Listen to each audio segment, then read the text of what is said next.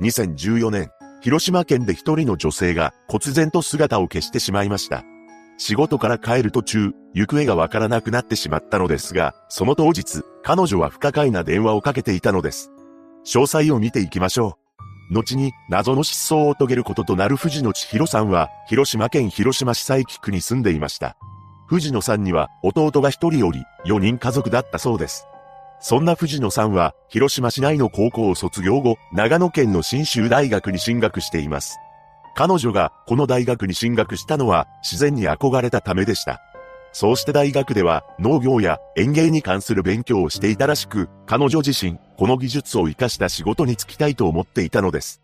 そして藤野さんが失踪する数年前に父親が他界したそうで、大学を卒業した藤野さんは広島県に戻り、母親と弟の3人で暮らしていました。その後藤野さんは2014年4月からある職場で働き始めたのです。その職場というのが、広島市植物公園でした。この植物公園で藤野さんは、花の手入れや植え替えなどをしており、初めて担当した仕事は、旧コンベゴニアの栽培管理だったといいます。そして藤野さんは臨時職員として採用されたようで、上司からは真面目に働く姿がよく見られており、将来は正式な職員として働けるようになりたいと目標を持っていたのです。また、上司によると、失踪直前、特に変わったところは感じられなかったと証言しています。そのように真面目に働いていたためか、彼女は仕事で膝と腰を痛めていたと母親に話していました。そして失踪前日である2014年6月6日、藤野さんは母親と一緒に買い物に出かけています。その時、母親が娘の財布の中に2000円程度の現金が入っていたことを確認したそうです。そして失踪当日となる2014年6月7日、この日、藤野さんは植物公園に出勤するため、午前9時3分に広島電鉄バス、五日市駅南口からバスに乗車しています。そして9時26分には、東観音台中央駅でバスを下車しており、勤務先である植物公園に出勤したのです。これは、藤野さんが持っていた IC カードの履歴から判明しています。彼女はこの IC カードに金銭をチャージしており、通勤時は利用していたそうです。そしていつも通り仕事をこなし、18時前には退社しています。また、退社するとき、藤野さんにはいつも同じルーティンがありました。そのルーティンというのが、同僚の女性の車に乗せてもらい、バス停まで送ってもらうというものだったのです。何でも、藤野さんは車の免許を持っていなかったそうで、植物公園からバス停までの道のりを同僚の女性に送ってもらっていたそうなのです。このバス停は広島電鉄バス、チゲバス停という場所であり、車なら勤務先から5分もかからないのですが、とはいえ、歩くと15分ほどかかる距離でした。そうして車でバス停に送ってもらった藤野さんに対し、同僚の女性は、また火曜日に、と声をかけ、藤野さんも、はーい、と何気ない挨拶を交わしています。その後、いつもなら、チゲバス停からバスに乗って帰宅するはずなのですが、一体どういうわけなのか、彼女がここからバスを使った履歴は確認されていないのです。ちなみにこのバス停は午後6時台、おおよそ10分間隔でバスが運行しており、おそらく一番早いバスで18時17分に出発する予定になっていました。そして藤野さんは不可解な行動に出ています。というのも、同僚女性がバス停に彼女を降ろしたとされている18時過ぎ、ある人物に電話をかけているのです。その人物というのが、長野県に住んでいる大学時代の先輩の女性でした。しかし、この先輩に関しては、普段、連絡を取っていなかったそうなのです。一体なぜ、普段は連絡を取らない大学の先輩に電話をかけたのか、気になるところなのですが、この時大学の先輩は、電話に出ることができませんでした。そして大学の先輩が彼女の着信に気づいたのが18時半頃のことであり、その時先輩はあまり電話がかかってくることはないので、ちょっと変だなと思ったと証言しています。そのため大学の先輩は、すぐに電話をかけ直したのですが、藤野さんが出ることはなかったのです。ただこの時、呼び出し音は聞こえたと言います。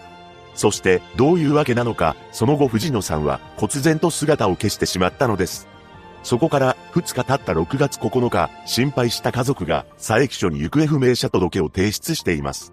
一体藤野さんはどこに行ってしまったのか、彼女は失踪当時25歳であり、身長は156センチ、体型は中肉、血液型は AB 型、髪を後ろで一つに束ねており、普段はメガネをかけていました。また、服装は作業着だったそうで、ピンク色のハンドバッグと白いトートバッグを持っていたそうです。本件に関しては、その後の調査で数多くの目撃情報があり、藤野さんの携帯電話の電波に関しても感知されていることが分かっています。まず、家族が行方不明者届を出した6月9日午前7時頃に藤野さんに似た女性が目撃されているのです。その場所は自宅近くの広島電鉄バス、五日市駅南口バス停付近だそうで、これは藤野さんが出勤する時に乗車するバス停なのです。さらに、この日の午前8時25分に、五日市駅から西へ約 2km ほど離れた住宅街で、彼女の携帯電話の電波が感知されていました。先ほどの目撃情報が本当に藤野さんだとして、彼女が携帯を持って移動していたのであれば、バス停で目撃されてから1時間25分で約2キロ離れた住宅街に移動しているということになります。さらに、この日の夕方16時21分には、先ほど電波が感知された場所から北西方向に約 4km の場所で、またもや藤野さんの携帯の電波が感知されていました。ただ、携帯の電波に関しては、これが最後になってしまったのです。そしてその後も、藤野さんと似た女性は目撃されており、6月10日と24日、同じ場所で目撃情報がありました。それは、藤野さんが住む、広島市佐伯区の区役所内にある、ボランティアセンターという場所です。さらに、この場所には、カメラが設置されていたようで、母親が映像を確認しています。ただ、映像を見た母親によると、顔は似ているけど、歩き方が違うような気がする、と証言していました。しかし、これ以降有力な目撃情報はなく、現在も藤野さんは発見されていないのです。ここからは本件の真相を考えていきたいのですが、自ら失踪した可能性も何か事件に巻き込まれた可能性もあると思います。というのも、現場の県道41号線はとても交通量が多く、藤野さんが同僚女性に送ってもらったバス停周辺は、スーパーや牛丼やコンビニなどが連なる道路だったため、この場所で無理やり車に乗せて連れ去ることはかなり厳しい状況だと思うのです。例えば藤野さんが何か悩みを抱えており、自発的に失踪しようと考えたのであれば、一月にかかるのが所持金が少ないということでした。失踪前日に母親と買い物に出かけた際、母親が娘の財布には2000円ほどが入っていたのを確認しており、おそらくは失踪当日も2000円ほどしか持っていないと予測されています。また、彼女の預金口座からは一度も現金は引き出されていません。しかし、もしも彼女が前もって失踪を計画していたのであれば、失踪当日、自分の財布にお金を補充していた可能性もゼロではない状況です。また、藤野さんの IC カードの残額に関しては、失踪時の6530円から変わっていないらしく、一度も使用された形跡がないとのことなのですが、これも初めから失踪を計画していた場合、履歴を残さないために IC カードは使わず、現金で移動したとも考えられます。とはいえ、そこまで考えていた場合、携帯電話の電波が2日後に感知されているのもおかしな話だと感じます。なぜなら、履歴を残さないために IC カードをわざと使わないと考えた人間が、携帯の電源を入れたままにするとは考えにくいと思うからです。ただ、彼女の携帯の電波が感知されたのが2日後のため、失踪当日と翌日は電源を切っていただけで、翌々日には電源を入れたという可能性も考えられます。そして不可解なのが、失踪当日18時過ぎに、普段は連絡の取らない大学の先輩に電話をかけていることであり、一体藤野さんは大学の先輩に何を伝えたかったのでしょうか例えばの話、藤野さんが大学の先輩に電話をかけたのはボタンの押し間違いだったとして、もしそうならば18時半に大学の先輩がかけ直した時に本人が出るだろうと思うのです。そのため、18時半には、すでに藤野さんは電話に出られない状況にあったと感じます。また、わざわざ大学の先輩、それも普段は連絡を取らなかった先輩に電話をかけるというのは、かなり深刻な相談があったからとも考えられるのです。例えば植物公園で働いていることが辛くなり、大学で同じ分野を学んでいた、同じ業種で働いている先輩であれば、電話をかけて相談しようとするかもしれません。彼女が大学を卒業したのが何歳の頃だったかは不明なのですが、藤野さんは失踪当時25歳だったとのことなので、22歳に大学を卒業したと仮定した場合、3年間の空白期間があるのです。ただ、これらの経歴は全て憶測になるため、明確な経歴は不明となっています。もちろん、バス停付近で何かトラブルに巻き込まれ、少し移動した場所で連れ去られたという可能性もあり、携帯の電波に関しても、犯人の偽装工作という線も考えられます。藤野さんの母親は、仕事の合間を縫って、娘のことを探し続けているそうです。そしてテレビの取材に対し、くじけちゃいけないなと、生きていると信じて頑張ろうと、毎日やってきています。と心境を語りました。一人の女性が失踪した本事件。彼女は現在33歳になっており、広島県警察のホームページには情報提供を求めるページが公開されています。藤野千尋さんが無事にご家族と再会できることを祈るばかりです。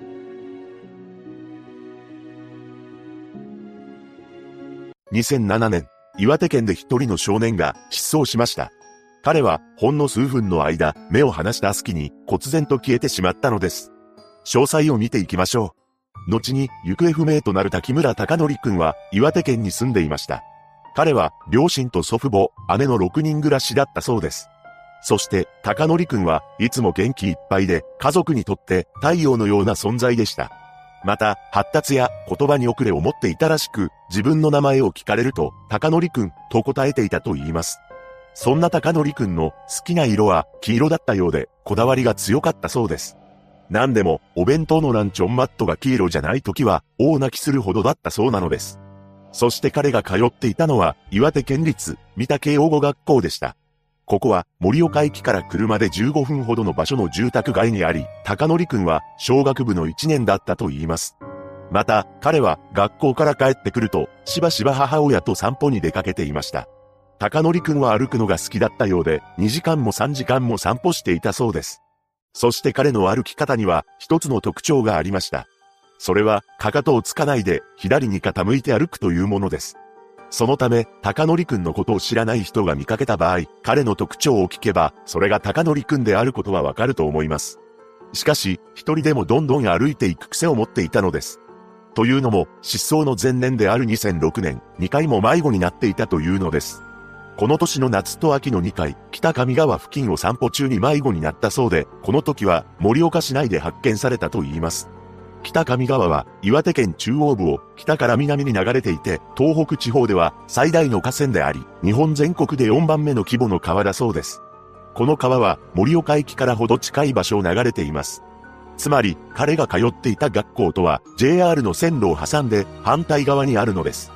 一体なぜ高則くんがこの川のあたりを散歩していたのかというと、託児施設が近くにあったからです。学校が休みの時などは NPO 法人6等生が運営していた託児施設に預けられることがあったといいます。その託児施設が子供たちを連れ散歩コースとして利用していたのがこの北上川付近だったというわけです。ただ、彼が二度迷子になった時に発見された場所については盛岡市内だということしか情報がありません。盛岡市内とは言っても、かなり広範囲のため、もしかすると一人でかなりの距離を歩いていけたのではないかと思います。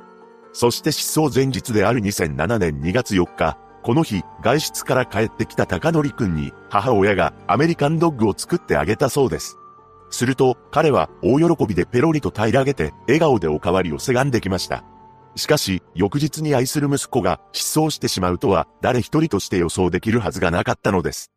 失踪当日となる2007年2月5日。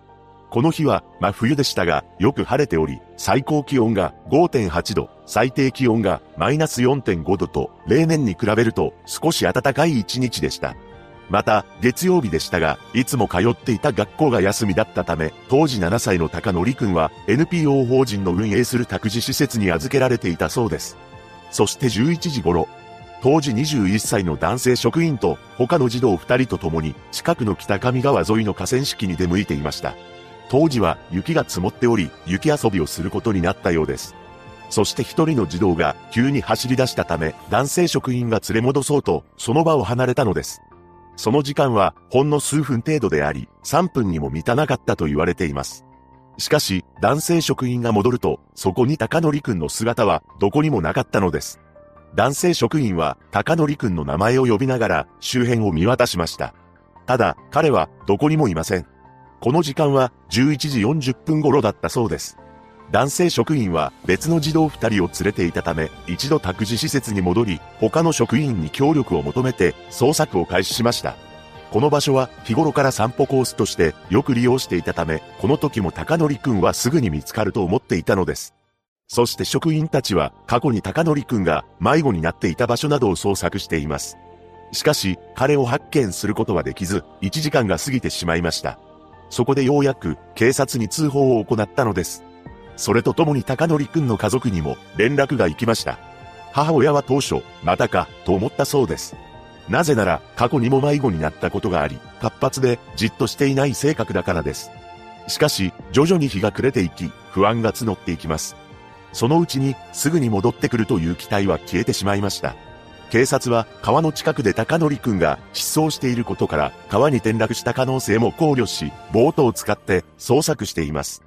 さらにヘリを飛ばし、警察犬も導入したのです。ご両親も夜が明けるまで車に乗って捜索を続けました。しかし、高則くんは見つからず、翌日には約120人体制で検問や聞き込みを行っています。そして近くの空き家なども調べていますが、何一つ手がかりを得ることはできませんでした。そんな中、3つの目撃情報が寄せられています。1つ目は、盛岡駅前北通りのマックスバリューの近くで見た、というものです。ここは南に歩いて1キロほどの場所にあり、比較的現場と近いため、高則くんが歩いて行ける距離になります。2つ目の目撃情報は、青山町方面で見た、というものです。この青山町という地名は、現場から北に位置しており、その先には、高則くんが通っていた養護学校が存在しています。そして三つ目の情報は、夕顔瀬橋付近を歩いていたというものです。これは現場から一番近い場所で900メートルほど南に位置しています。そして実はもう一つ目撃情報があり、それは海運橋付近の北上側で人のような物体が流れていたというものでした。海運橋は三つ目の目撃情報である夕顔瀬橋からさらに南に位置する橋で現場からは1.7キロほど離れています。しかし、これらの目撃情報によって彼を発見することはできませんでした。ここで一度、高則くんの情報を確認していきます。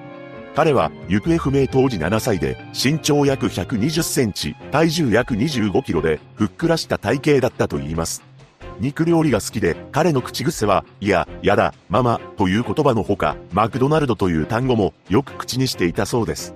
失踪当日の服装は青色のコートやカーキ色のズボンと比較的目立つ格好をしています。その後、高則くんの家族は支援団体の人々と共に街頭に立ち、情報提供を求める活動をしていました。また、父親も仕事を休職し、創作活動に専念していたそうです。しかし、仕事に復帰した父親に対して、心ない言葉をかけられることもあり、転職を繰り返したそうです。そして4年後の2010年に、ご両親は当時高則くんを預けていた託児施設を運営していた NPO 法人と男性職員を相手取って慰謝料3000万円を求めて訴訟を起こしました。その理由は監督責任を怠り、高則くんが行方不明になったことで精神的苦痛を受けたからというものです。その後、NPO 法人が高則くんのご両親に対して300万円、男性職員が180万円の合計480万円を支払い、NPO 法人は今後も捜索活動を継続するという内容で和解しています。一体高則くんはどこに行ってしまったのでしょうか可能性として事故と事件の両方が考えられます。そして事故の場合、川に転落した可能性が最も高いと感じます。当日、雪遊びをしていたということなので、雪で滑ってしまい、川に転落してしまったのかもしれません。周辺には新しい足跡や子供が滑って落ちたような痕跡は残っていなかったとのことなのですが、高則くんは一人でどこかへ歩いて行けるため、大人が考えつかないような場所から川に落ちた可能性もゼロではないのです。また、警察への通報を行うまでに1時間かかっており、万が一、高則くんが流されてしまったのであれば、大きな川のため、かなり遠くまで流されていると思います。それに加え、彼の歩き方には、かかとをつかないで、左に傾いて歩くという特徴があるのです。そのため、雪で凍っている場所を歩いてしまった場合、滑ってしまう確率は高いと感じます。また、本件とは別に、2013年、この北上川付近で、一人の青年が失踪していました。彼は、円田光大さんというエンジニアをしていた方で、出張先の盛岡駅のトイレに30分間こもったのを最後に、消息がわからなくなっています。円田さんの持ち物が北上川付近で発見されているため、この付近を訪れた可能性が高いとされているのです。その一方、事件として考えられる可能性としては、何者かに連れ去られたというものです。高則くんの目撃情報として、現場から南に900メートルの場所にある夕顔瀬橋付近を歩いていたというものと、森岡駅前北通りのマックスバリューの近くで見たというものがあり、これら2つの位置関係はかなり近いです。さらに、この付近を通る県道1号線は片側2車線であり、交通量も多くあります。とはいえ、これだけの交通量がある開けた道路で子供を連れ去るとは考えにくいです。そのため、一人で歩いている彼のことを目撃した何者かが、高則くんの後をつけ、タイミングを見計らって連れ去ったのかもしれません。しかし、彼は、ランチョンマットが黄色でなければ、大泣きするほど自分の好きなものにこだわりを持っており、よく話す言葉には、いや、やだ、ママ、というものがあるのです。もしも本件が連れ去りなのであれば、高則くんは相当泣き叫んでいたと感じます。そのため、本件に犯人がいた場合、彼の好きなものを知っていたのかもしれません。例えば黄色のおもちゃやマクドナルドの肉料理など、興味を引くものをあらかじめ知っていた場合、騒がれる可能性を抑えることができます。つまり、前々から高則くんと面識のある人物が彼のことを狙っていたとも考えられるのです。ただ、これらは全て憶測であり、本当はもっと別の真相があったのかもしれません。事件から丸14年が経った2021年、高則くんの母親が手記を公開しているため、一部抜粋して紹介します。お腹を痛めて産んだ我が子が消息を絶つという事態に際して諦めることや忘れることなどできようはずもなく、ただただ高則の生還を待ち続ける以外何もしてやれないのが無念でなりません。失踪する前日、おかわり、と元気に叫ぶ息子の方がダイニングキッチンの照明に映え、輝いて見えた光景がくっきりと蘇り、まぶたに焼き付いて離れません。成長した彼がどんな姿なのか私にはうまく想像できませんが、きっと無事に帰ってきてくれると固く信じています。皆様に一つお願いがございます。今では青年になっているであろう滝村隆則という人間が行方不明となり、ここに至るまで家族の元へ戻っていないという事実を記憶の片隅に留めておいてくださいませんでしょうか。この件を風化させないことが解決への糸口につながるのではないかと考えているからです。一人の少年が失踪した本事件。現在、岩手県警のホームページで情報の提供を呼びかけています。滝村隆則くんが無事にご家族と再会できることを祈るばかりです。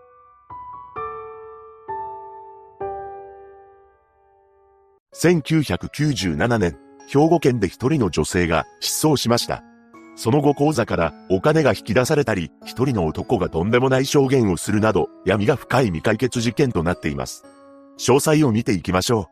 う。後に謎の失踪を遂げることとなる加藤さゆりさんは1964年6月5日に出生しました。彼女は昔から音楽が好きでエレクトーンなどキーボードを弾くのが趣味だったそうです。また、冬になるとスキーが得意でよく遊びに出かけていたようで、スポーツに関しても何でもこなすような人物でした。そんな文武両道中藤さんはやがて一人の男性と出会い、交際をするようになります。そして二人はめでたく結婚し、三人の子宝にも恵まれたそうです。加藤さんたちが住んでいたのは、兵庫県の神戸市灘区であり、阪急六甲駅から北に数分の場所に自宅を構えていたと言います。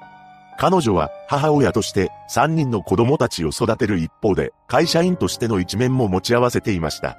というのも、加藤さんはワープロやパソコンが得意だったらしく、経理事務として働いていたそうなのです。このように順風満帆な人生を歩んでいた加藤さんなのですが、突如として彼女は姿を消してしまいます。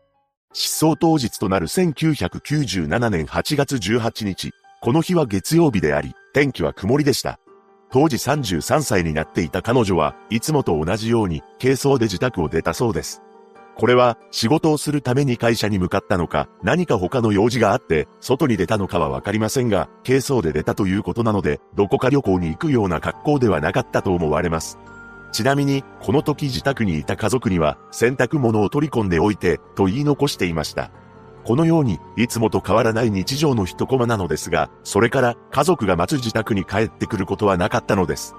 そして加藤さんが自宅を出た翌日である8月19日、山口県に住む加藤さんの母親が加藤さん宅へ電話を入れています。しかし、加藤さんにつながることはありません。そのため、母親は加藤さんの会社に連絡を取ったのです。実はこの8月19日、加藤さんは出勤日だったのですが、なんと彼女は会社を無断欠勤しているというのです。ここで加藤さんが失踪しているという事実が明るみになりました。こうして忽然と姿を消してしまったのですが、その後、一人の男性がとんでもない証言をしたのです。何でも、山口県に住んでいた加藤さんのご家族のもとに、その男性は現れたようで、次の言葉を言い放ってきたというのです。私の妻が加藤さんと仲がいい。そして8月18日の朝に加藤さんから妻宛に電話があった。加藤さんは家を出ると話していた。8月18日から1週間ほど自分の家にいた。さゆりさんは元気です。彼女から電話があれば連絡します。驚くべきことに、この男性は加藤さんが失踪したその日から彼女と一緒にいたと言い出し、さらには彼女の安否についても話してきたのです。そもそもこの男性は何者なのかという話なのですが、彼は兵庫県の三田市という場所に住んでいた在日コリアン2世の男性でした。この男性が話す内容が本当ならば、加藤さんは、この男性のもとに、一週間もみを置いていたということになるのですが、会社を無断欠勤し、家族を残してまで、そんなことをするのでしょうかもちろん、加藤さんのご両親も、この男性に疑いの目を向けて、この男性が加藤さんの行方を知っているのではないか、と考えたそうです。そしてこの話は、警察にも伝えられたそうで、捜査が行われています。こうして加藤さんの手がかりが一つ出てきたことで彼女を発見できるかもしれないという希望が生まれたわけなのですが、その希望はすぐに打ち砕かれたのです。なんと、この在日コリアンの男性が話してきた内容は全て虚偽の話だったことが判明したそうなのです。これは警察の捜査により結論付けられており、彼が加藤さんの失踪には一切関係ないとも判断されています。こうして本件は振り出しに戻ってしまいました。ただ、一体なぜ在日コリアンの男性が、そんな嘘をついたのか、わざわざ兵庫県から加藤さんのご両親が住む山口県まで出向き、架空の作り話をしたのか、理由は明かされていません。さらに、加藤さんが失踪してから一週間後に、彼女に関してある事実が確認されたのです。その事実というのが、お金を引き出していたというものであり、驚きの金額だったのです。なんと、約400万円もの大金を引き出していたそうなのです。これは神戸中央郵便局の窓口で手続きがされていたと言います。こんな大金を一度に引き出すわけですから、窓口で引き出していたというのもわかるのですが、一体誰が引き出したのでしょうかこれに関しては、警察の捜査で明らかになっています。ただ、予想外なことに、お金を引き出したのは、加藤さゆりさん本人だったというのです。とはいえ、何者かに脅されて、無理やり引き出したという可能性もあります。警察によれば、加藤さんがお金を引き出した時に窓口で記入した受領証が存在しているそうです。しかし、この受領証に関して警察は不可解な対応をとっています。というのも、加藤さんのご両親が受領証を見せてほしいと懇願したそうなのですが、なぜかその願いは断られてしまったというのです。さらに、現金が引き出されるまでの経緯についても問い合わせていますが、捜査上の経緯は教えることはできないと返答されたと言います。ちなみに、加藤さんが失踪したのは1997年だったため、おそらく郵便局には防犯カメラは付けられていたとは思うのです。しかし、彼女がお金を引き出したと判明したのが失踪から9ヶ月後だったため、もし録画がされていたとしても、データは保存されていないものだと思われます。データが残っていても、その映像を見せてもらえるかどうかはわかりませんし、警察が事件の可能性がないと判断した場合、それが家族であっても、個人情報の観点から公開されないケースもあるそうです。とはいえ、これで加藤さんのご家族が諦められるはずがなく、加藤さんの母親は地元の山口県警に協力を依頼しています。そしてなんと、山口県警を通じて、加藤さんが引き出した時に記入したとされる、受領証のコピーを入手することに成功したのです。しかし、この受領証を見た加藤さんの母親は違和感を覚えました。なぜなら、そこに書かれていたのが娘の筆跡とは思えなかったからです。この違和感を払拭するために母親はある行動に出ました。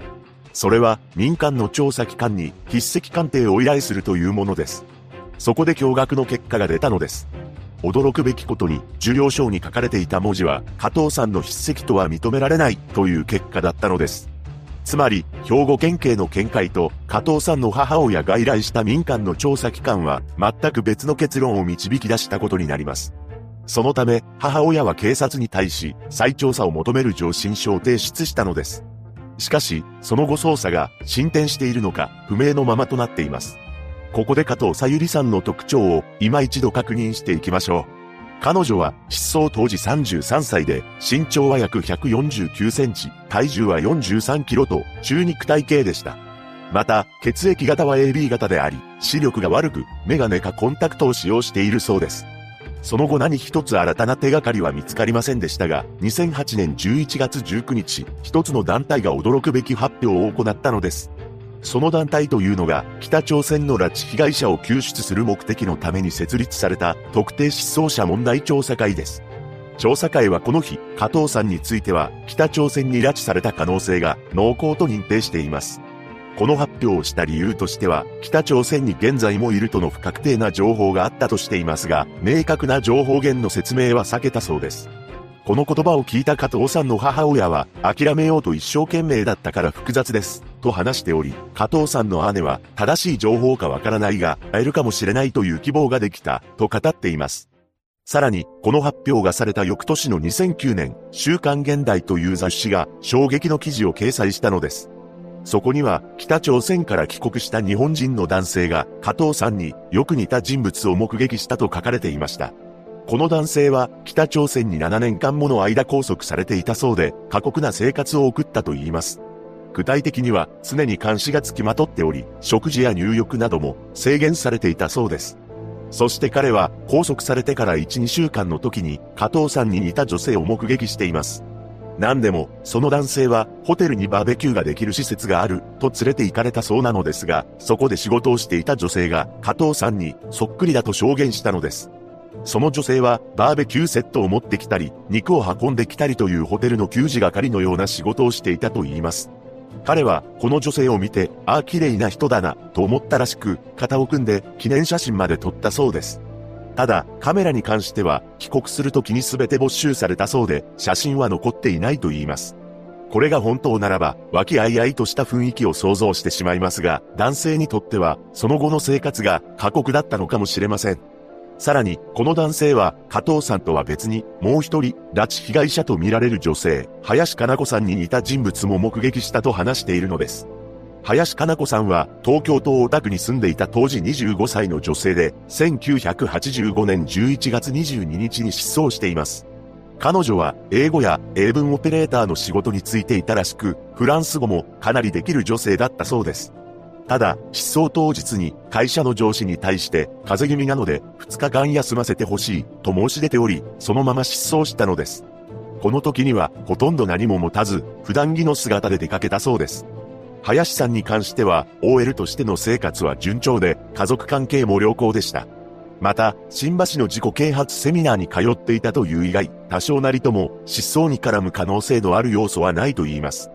林さんについては、南京1年目に出会ったそうで、男性の部屋に訪れて、様々なことを会話したそうです。その内容は、日本のヤクザについてや、現在の生活状態、受けている扱いなどについて聞いてきたと言います。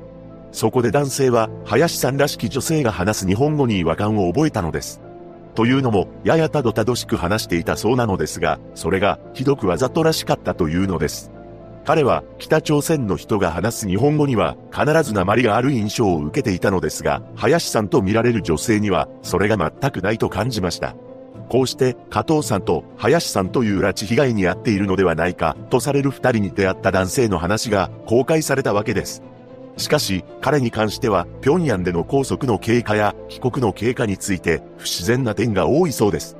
そのため、あえて北朝鮮が永年にわたって拘束していた日本人を帰国させたことは、拉致問題の進展に向けて何らかのメッセージを日本側に送っている可能性があるとも考えられているというのです。確かに、加藤さんと林さんが拉致被害者であり、北朝鮮で何らかの仕事に従事していたとするならば、なぜ日本人男性に合わせたのか疑問であり、その男性を帰国させた理由もよくわかりません。そして、北朝鮮に拉致された可能性に関して、もう一つ闇深い話が囁かれています。というのも、加藤さんは日本にいる時に北朝鮮と友好関係にあった生徒を支援していたという情報があるのです。まず、北朝鮮と友好関係にあった政党というのが一体どこなのか、本当にそんな政党があるのかという話なのですが、真実は闇の中にあるため、明言は避けたいと思います。そしてもう一つ、彼女が住んでいた場所に関してなのですが、闇に包まれた事実があるのです。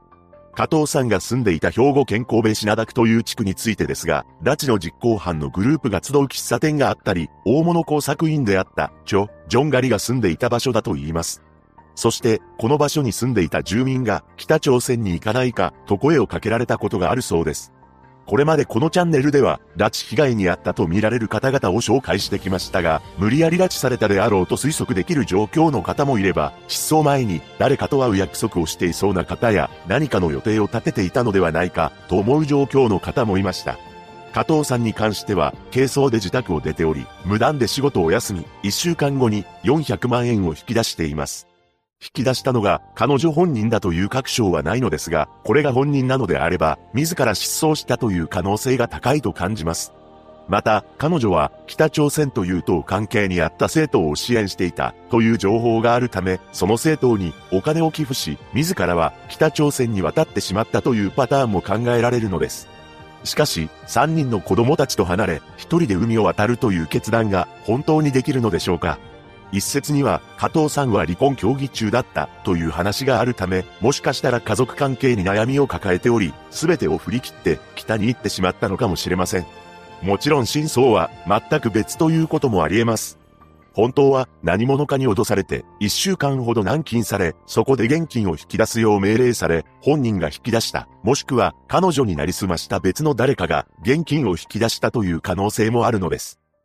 一人の女性が失踪した本事件。本当に彼女は北朝鮮に拉致されてしまったのか、それとも別の事件に巻き込まれてしまったのか。加藤さゆりさんが無事にご家族と再会できる日を祈るばかりです。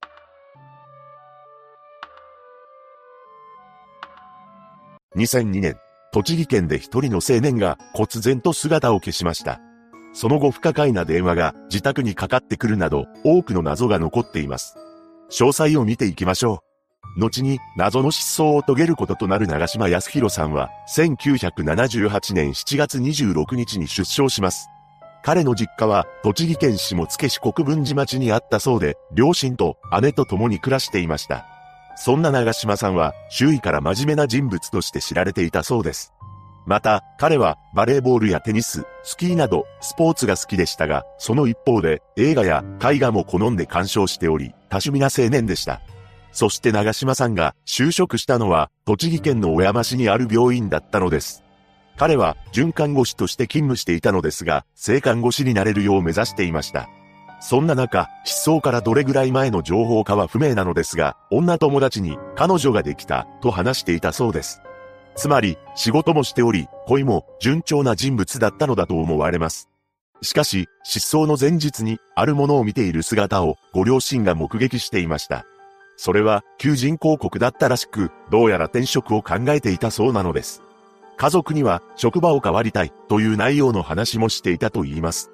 とはいえ、循環護士の仕事そのものが嫌だというわけではなく、勤めていた職場に何らかの不満を抱えて転職を考えていたようです。そして2002年4月30日、この日、当時23歳になっていた長島さんは、19時頃に母親に向かって次の言葉をかけています。レンタルビデオを返してくるから夕食は帰ってから食べる。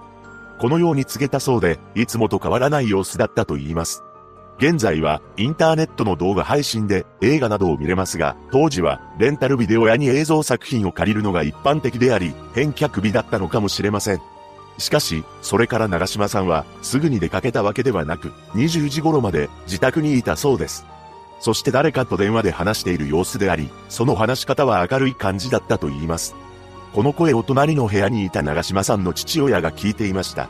そして長島さんの、今すぐ行く、という言葉を耳にしています。この言葉を発した長島さんは、自宅を後にしました。しかし、それから長島さんは、忽然と姿を消してしまったのです。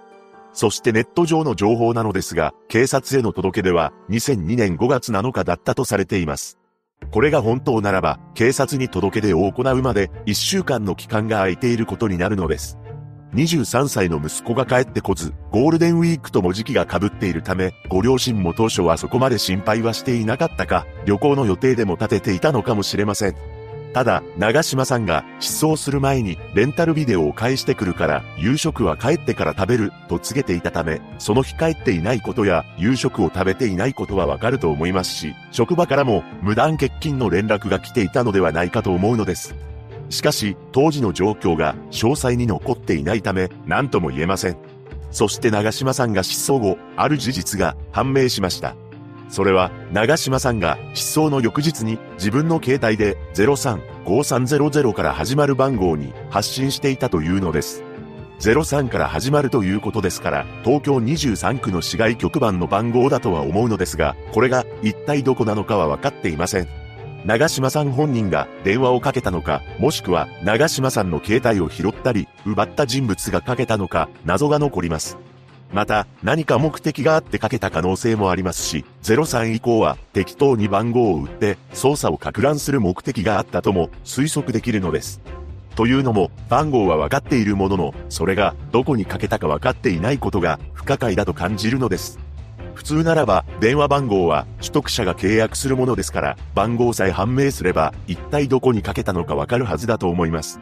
そんな中、長島さんが失踪してから半月ほどが経過した5月15日の深夜に自宅の電話が鳴り響きました。この時は母親が出たそうなのですが、相手は無言で何も言わなかったと言います。これを息子からの電話だと思った母親は、安弘なの？早く帰っておいで、と声をかけたのです。しかし、何も応答はなく、そのまま電話は切られてしまいました。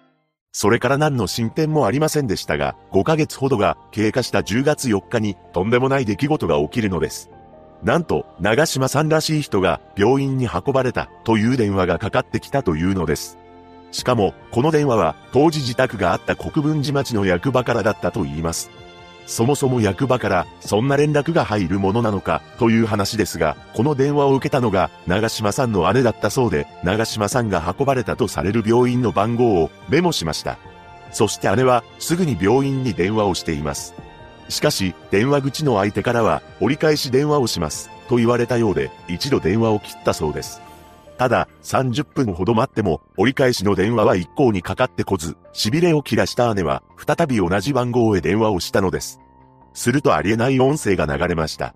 驚くべきことに、この番号は現在使われておりません、という自動音声だったそうなのです。一体なぜ、先ほどは通じたのにもかかわらず、通じなくなったのか、その真相は、今でもわかっていません。そして長島さんが失踪した翌年には彼の運転免許の期限がやってきましたが、更新された形跡はなかったそうです。もしも長島さんが家でなどをして別の場所で暮らしていれば免許の更新をする可能性もありましたが、その可能性はなくなってしまいました。とはいえ、それは免許の更新をしていないというだけであり、免許を持たない生活を送っているだけなのかもしれません。ここで一度長島さんの特徴を確認していきます。彼は失踪当時23歳で、身長は167センチ、体重は67キロの中肉中背であり、顔の左側には眉毛から口までの範囲に6つのほくろがあるのが特徴です。そして、鼻炎を持っており、よく鼻を噛む癖と、少し気取った感じの歩き方も特徴だと言います。また、視力が悪く、メガネかコンタクトレンズをしているそうです。失踪時の服装は、ナイキの若草色のジャンパーに、紺色のジーパン、そしてグレーのナイキの靴を履いており、黒の布製バッグを身につけていました。それから2年後の2004年、ご家族はテレビ朝日で放送されていた奇跡の扉、テレビの力という未解決事件を扱う番組に依頼し、全5回で長島さんに関しての放送がされています。番組では失踪当日に長島さんが今すぐ行くと電話をしていたことから交友関係を中心に調査しました。さらに、長島さんの目撃情報として、失踪前にパチンコ店やスーパー銭湯に一人の男性とよく一緒にいたことが判明します。番組側は、その男性の似顔絵も作成し、身元の割り出しに成功しました。ただ、その男性は、ただ長島さんと仲がいいだけで、バレーボールなどを一緒にしていた仲間であり、失踪から1年半ほど前までしか付き合いがなかったことも分かったのです。つまり、失踪当日に電話をしていた相手にはたどり着けなかったのですが、番組には500件以上の情報が寄せられており、現在の埼玉市にあたる大宮市に多くの目撃情報が集中したため、彼は大宮市にいるのではとも囁かれました。また、拉致された可能性も視野に入れ、特定失踪者のリストに登録されています。本件は公開されている情報が少ないため考察はしにくい状況ですが、私なりに真相を考えていきたいと思います。まず、長島さんは自発的な失踪も何らかの事件に巻き込まれた可能性もあると思うのです。というのも、彼は当時転職を考えており、何かしらの悩みを抱えていたと感じるからです。その悩みによって、現状の生活から逃げ出したくなり、誰かに相談していたということも考えられます。失踪当日、レンタルビデオを返してきてから帰って、夕飯を食べる、と母親に告げていましたが、精神的に限界を迎えていたとしたら、外に出たタイミングで、どこかへ行ってしまった可能性もあるのです。もしくは、今から行く、と電話で話していたため、誰かしらと会う約束をしていたとも考えられます。そのため、自発的な失踪の場合でも、協力者がいた可能性もあるのではないかと思うのです。とはいえ、失踪翌日に、長島さんの携帯から、03から始まる番号に電話をかけていることが分かっており、警察がこれを調査していたのなら、どこにかけていたのか分かっていると感じます。さらに、電波などを調べれば、どの基地局が長島さんの電波を拾い、どこからかけていたのかもわかるのではないでしょうか。その上で、情報を公開しない事情があるのかもしれません。そして失踪翌日にかけていた番号がわかるのなら、失踪当日に話していた相手の番号も判明すると思います。そのため、失踪当日に電話をしていた相手に関しても、警察は特定しており、長島さんの失踪とは何も関係がないということも捜査済みだと思うのです。そして、テレビの公開捜査に寄せられた情報で、大宮市での目撃情報が多いため、栃木県から埼玉県に移住し、偽名を使って生活している可能性もあると感じます。また、失踪から約5ヶ月後にかかってきた不気味な電話ですが、結論から言うと、これはいたずらだったのではないでしょうか。なぜなら、役場を経由して、ご家族に連絡が来るのも不自然ですし、現在使われていませんというアナウンスも不可解だからです。もしも本当に長島さんが怪我をして病院に運ばれ、彼の持っている所持品から長島さんであると判明した場合、ご家族には病院や警察から電話が来ると思います。そして長島さんの姉がかけた病院と思われる番号に関してですが、二度目に電話をかけた際に、現在使われておりません、というアナウンスが流れており、かなり奇妙な展開のように思えますが、とんでもないいたずらならば、テープレコーダーにあらかじめ録音していた音声を流した、もしくは、現在使われておりませんという留守番のメッセージを設定していたという可能性が高いと感じます。いずれにせよ、彼を探し出す手がかりにはなっていません。一人の青年が失踪した本事件。長島康弘さんが無事でいることを祈るばかりです。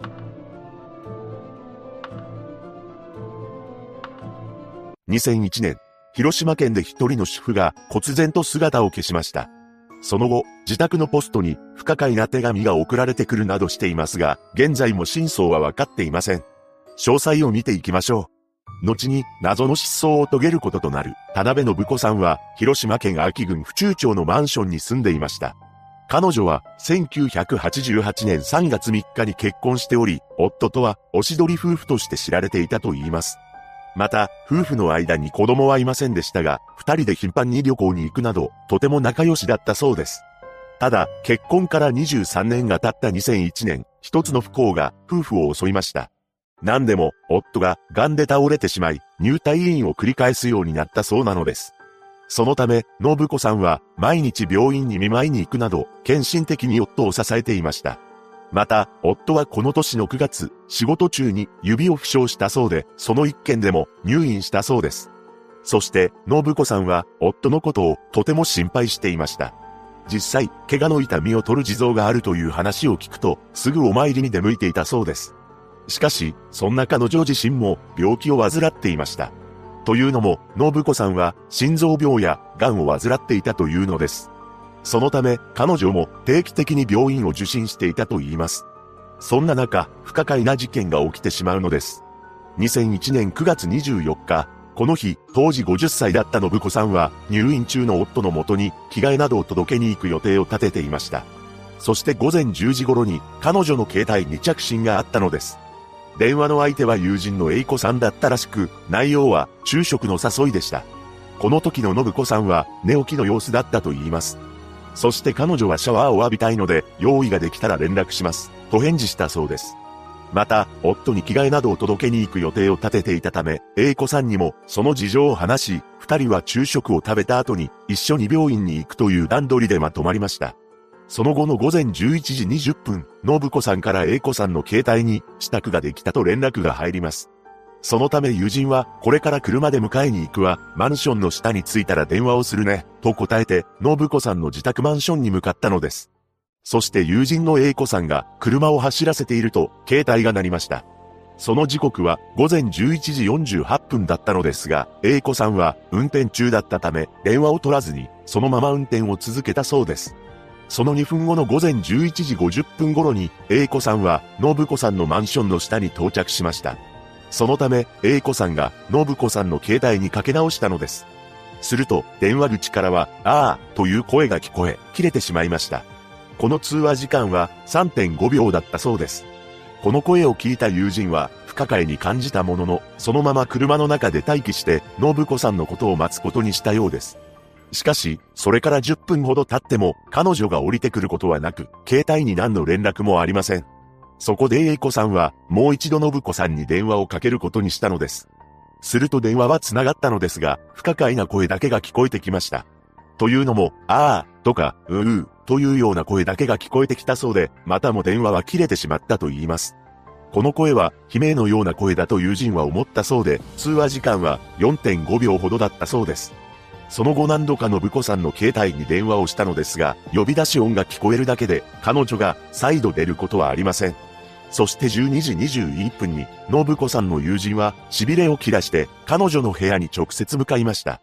信子さんの自宅は、マンションの3階にあったそうで、インターホンを鳴らします。しかし、何も応答はないのです。また、友人は、信子さん宅のドアが施錠されていることも確認しています。そしてこの時、信子さん宅の玄関前に、あるものが置かれていることを発見しました。それは、車椅子だったそうです。実は、信子さん宅の隣の部屋には、信子さんの義母が住んでいたそうで、義母は耳が遠く、足が不自由でした。そのため、この車椅子は、義母の車椅子だったと言います。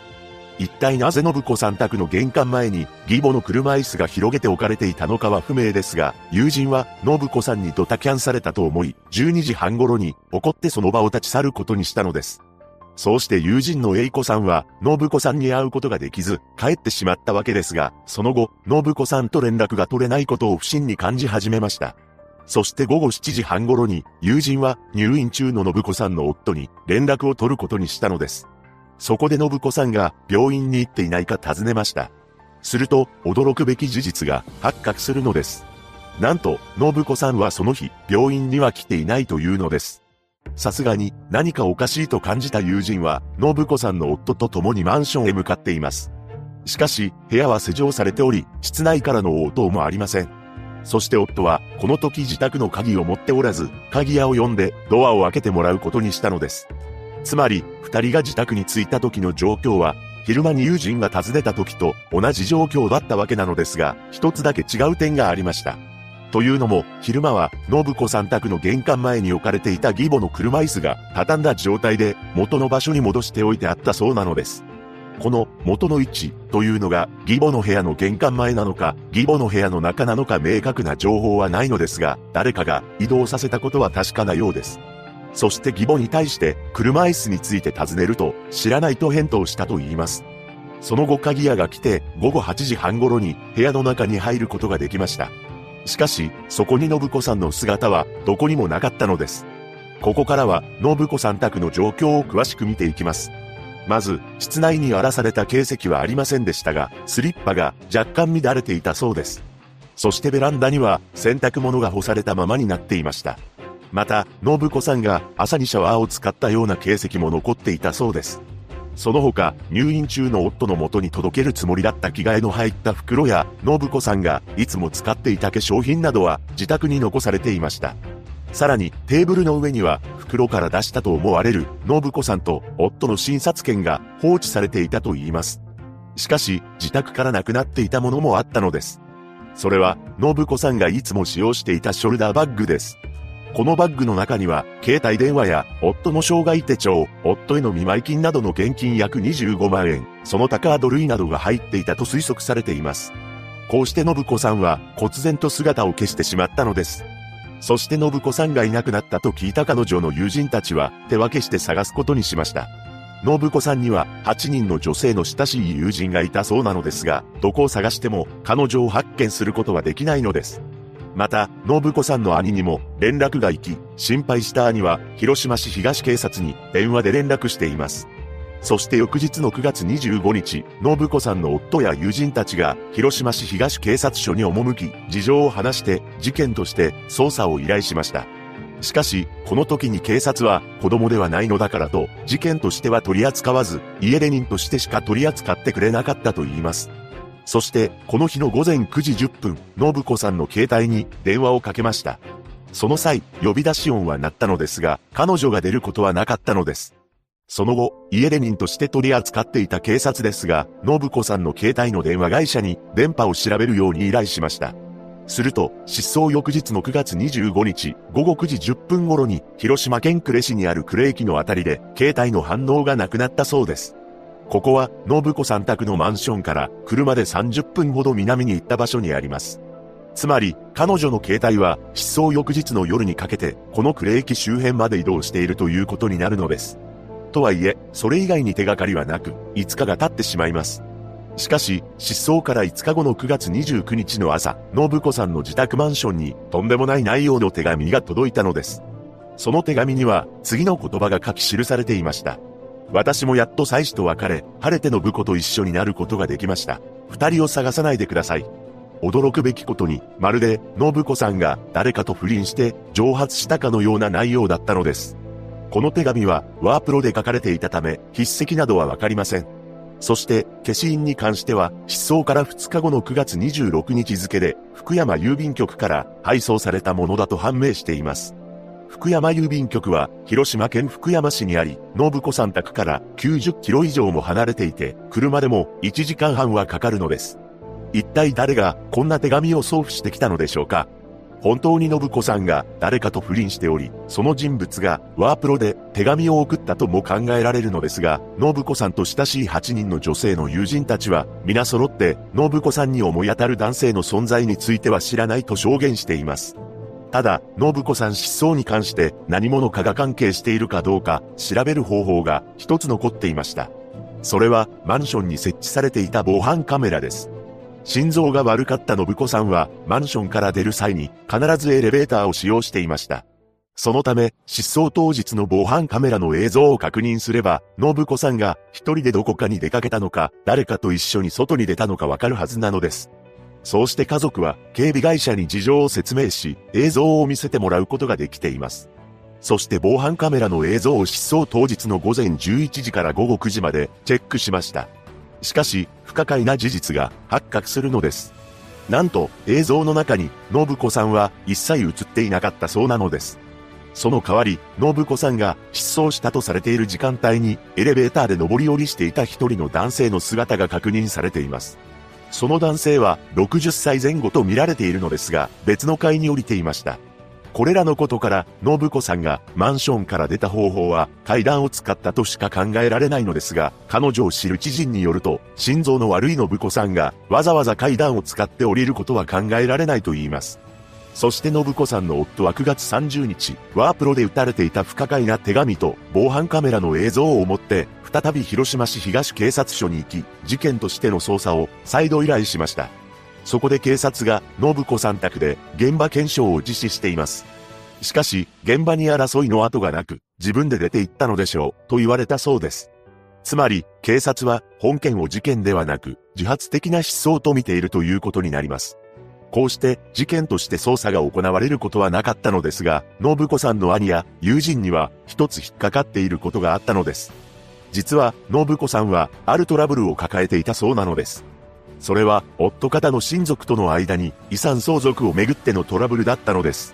何でも、信子さんは、夫の母親、つまり信子さんの義母の財産を管理していたのですが、この財産の相続権をめぐって、夫方の親族から脅迫を受けていたというのです。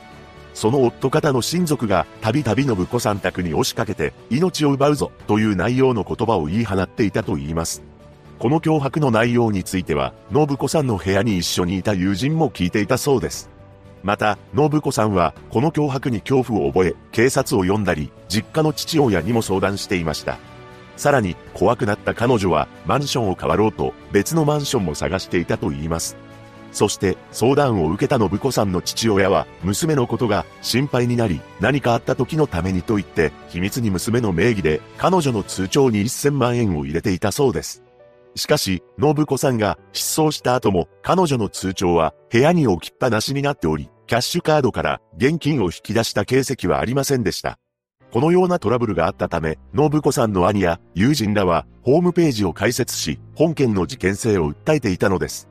ただ、この訴えが警察に聞き入られることはなく、夫方の親族に対する失踪時のアリバイなども調べられていません。そして信子さん失踪の数年後には、信子さんのことを脅していたとされる親族の姉が、信子さんの夫に次の言葉をかけていたと言います。信子さんは生きている。夫の友達が、信子さんが男といるのを見たと言っていた。母のところに出入りしている人が、信子さんは男と逃げていると言っていた。誰でも言っている。この話は、信子さんの兄の耳にも入りました。そして信子さんの兄は、この発言をしていた人物に、信子を見たというその人を紹介してほしい、と訴えたのです。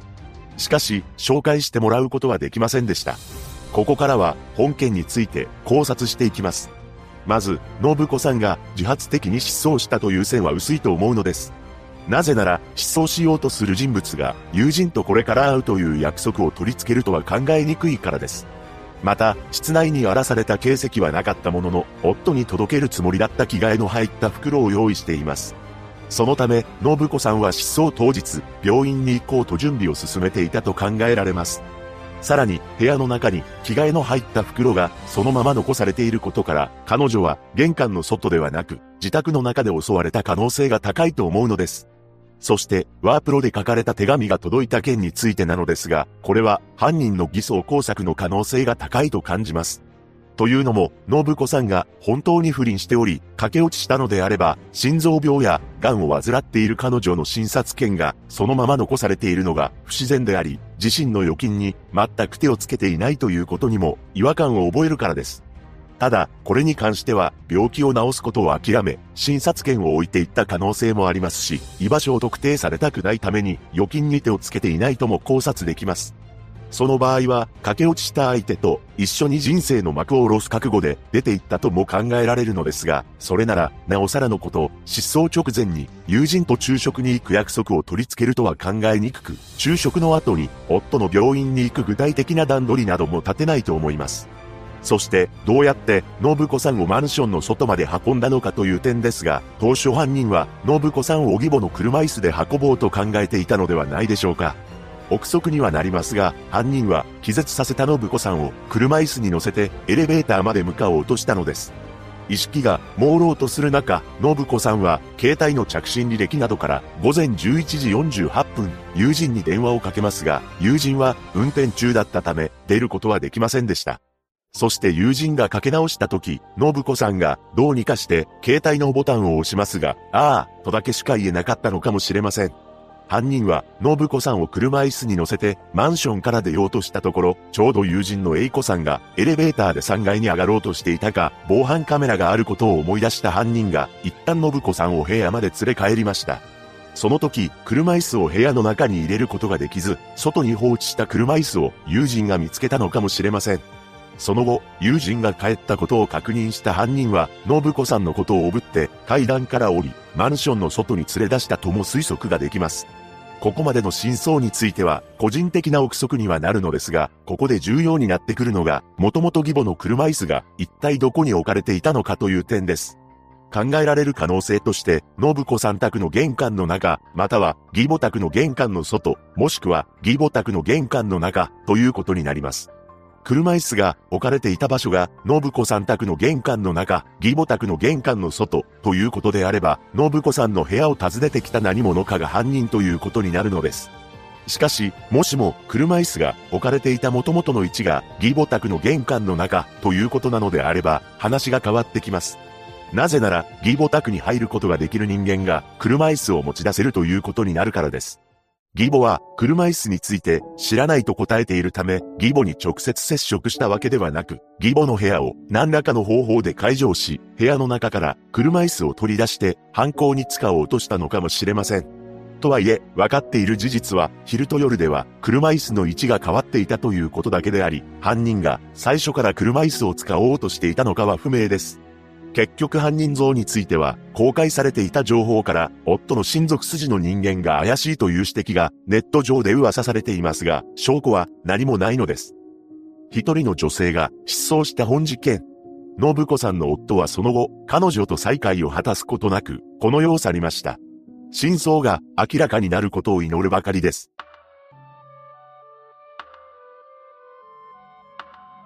2020年北海道で一人の少年が失踪しました。遭難するはずがない山と呼ばれた活火山で姉二人と一緒に来ていたのにもかかわらず、忽然と姿を消してしまうのです。詳細を見ていきましょう。後に不可解な失踪を遂げることとなる佐藤翔さんは高校1年生の15歳でした。彼は北海道の函館市に家族と住んでいたそうです。そして翔さんが失踪することとなる2020年、新型のウイルスが世界的に流行しており、高校も休校になっていたのです。彼には姉が二人いたのですが、休校中の気分転換になればと、一つの予定を立てました。それは、函館市の東部に位置する、江山に行こうというものです。江山は、標高618メートルの活火山であり、北海道の百名山に選定されています。翔さんは、この山に登ったことはなく、初めてのことだったそうです。そうして2020年5月15日、姉が運転する車で目的地である江山に向かいました。当日、江山の周辺の天気は晴れていたそうです。そして、江山の登山口である標高300メートルまでは、車で行き、加工原駐車場に車を止め、姉二人と共に頂上に向かいました。翔さんと姉二人が登山を開始したのは午前8時頃のことだったと言います。山頂までの登山道は大人の足でも約1時間で到達できるそうで、気軽にチャレンジが可能な場所なのです。それでいて、江さんは目の前に立ち上がる噴気や荒々しい溶岩が広がっており、周辺には草程度の植物しかないため見通しも良く、異次元の世界を体験させてくれると言います。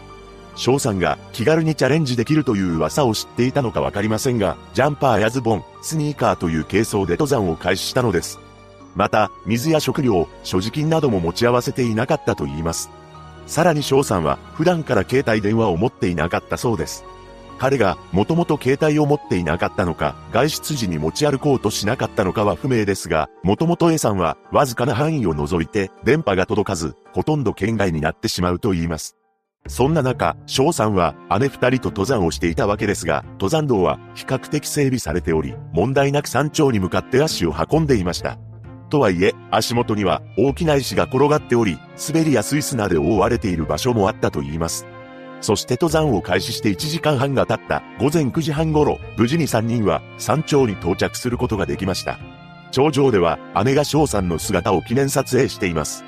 この時姉たちは翔さんが余裕そうな表情をしていたと証言していました。その後3人は下山することにしたのですが、ここで翔さんが姉2人に次のように告げたそうです。先に降りる。このように告げ、翔さんは一人で歩き始めたのです。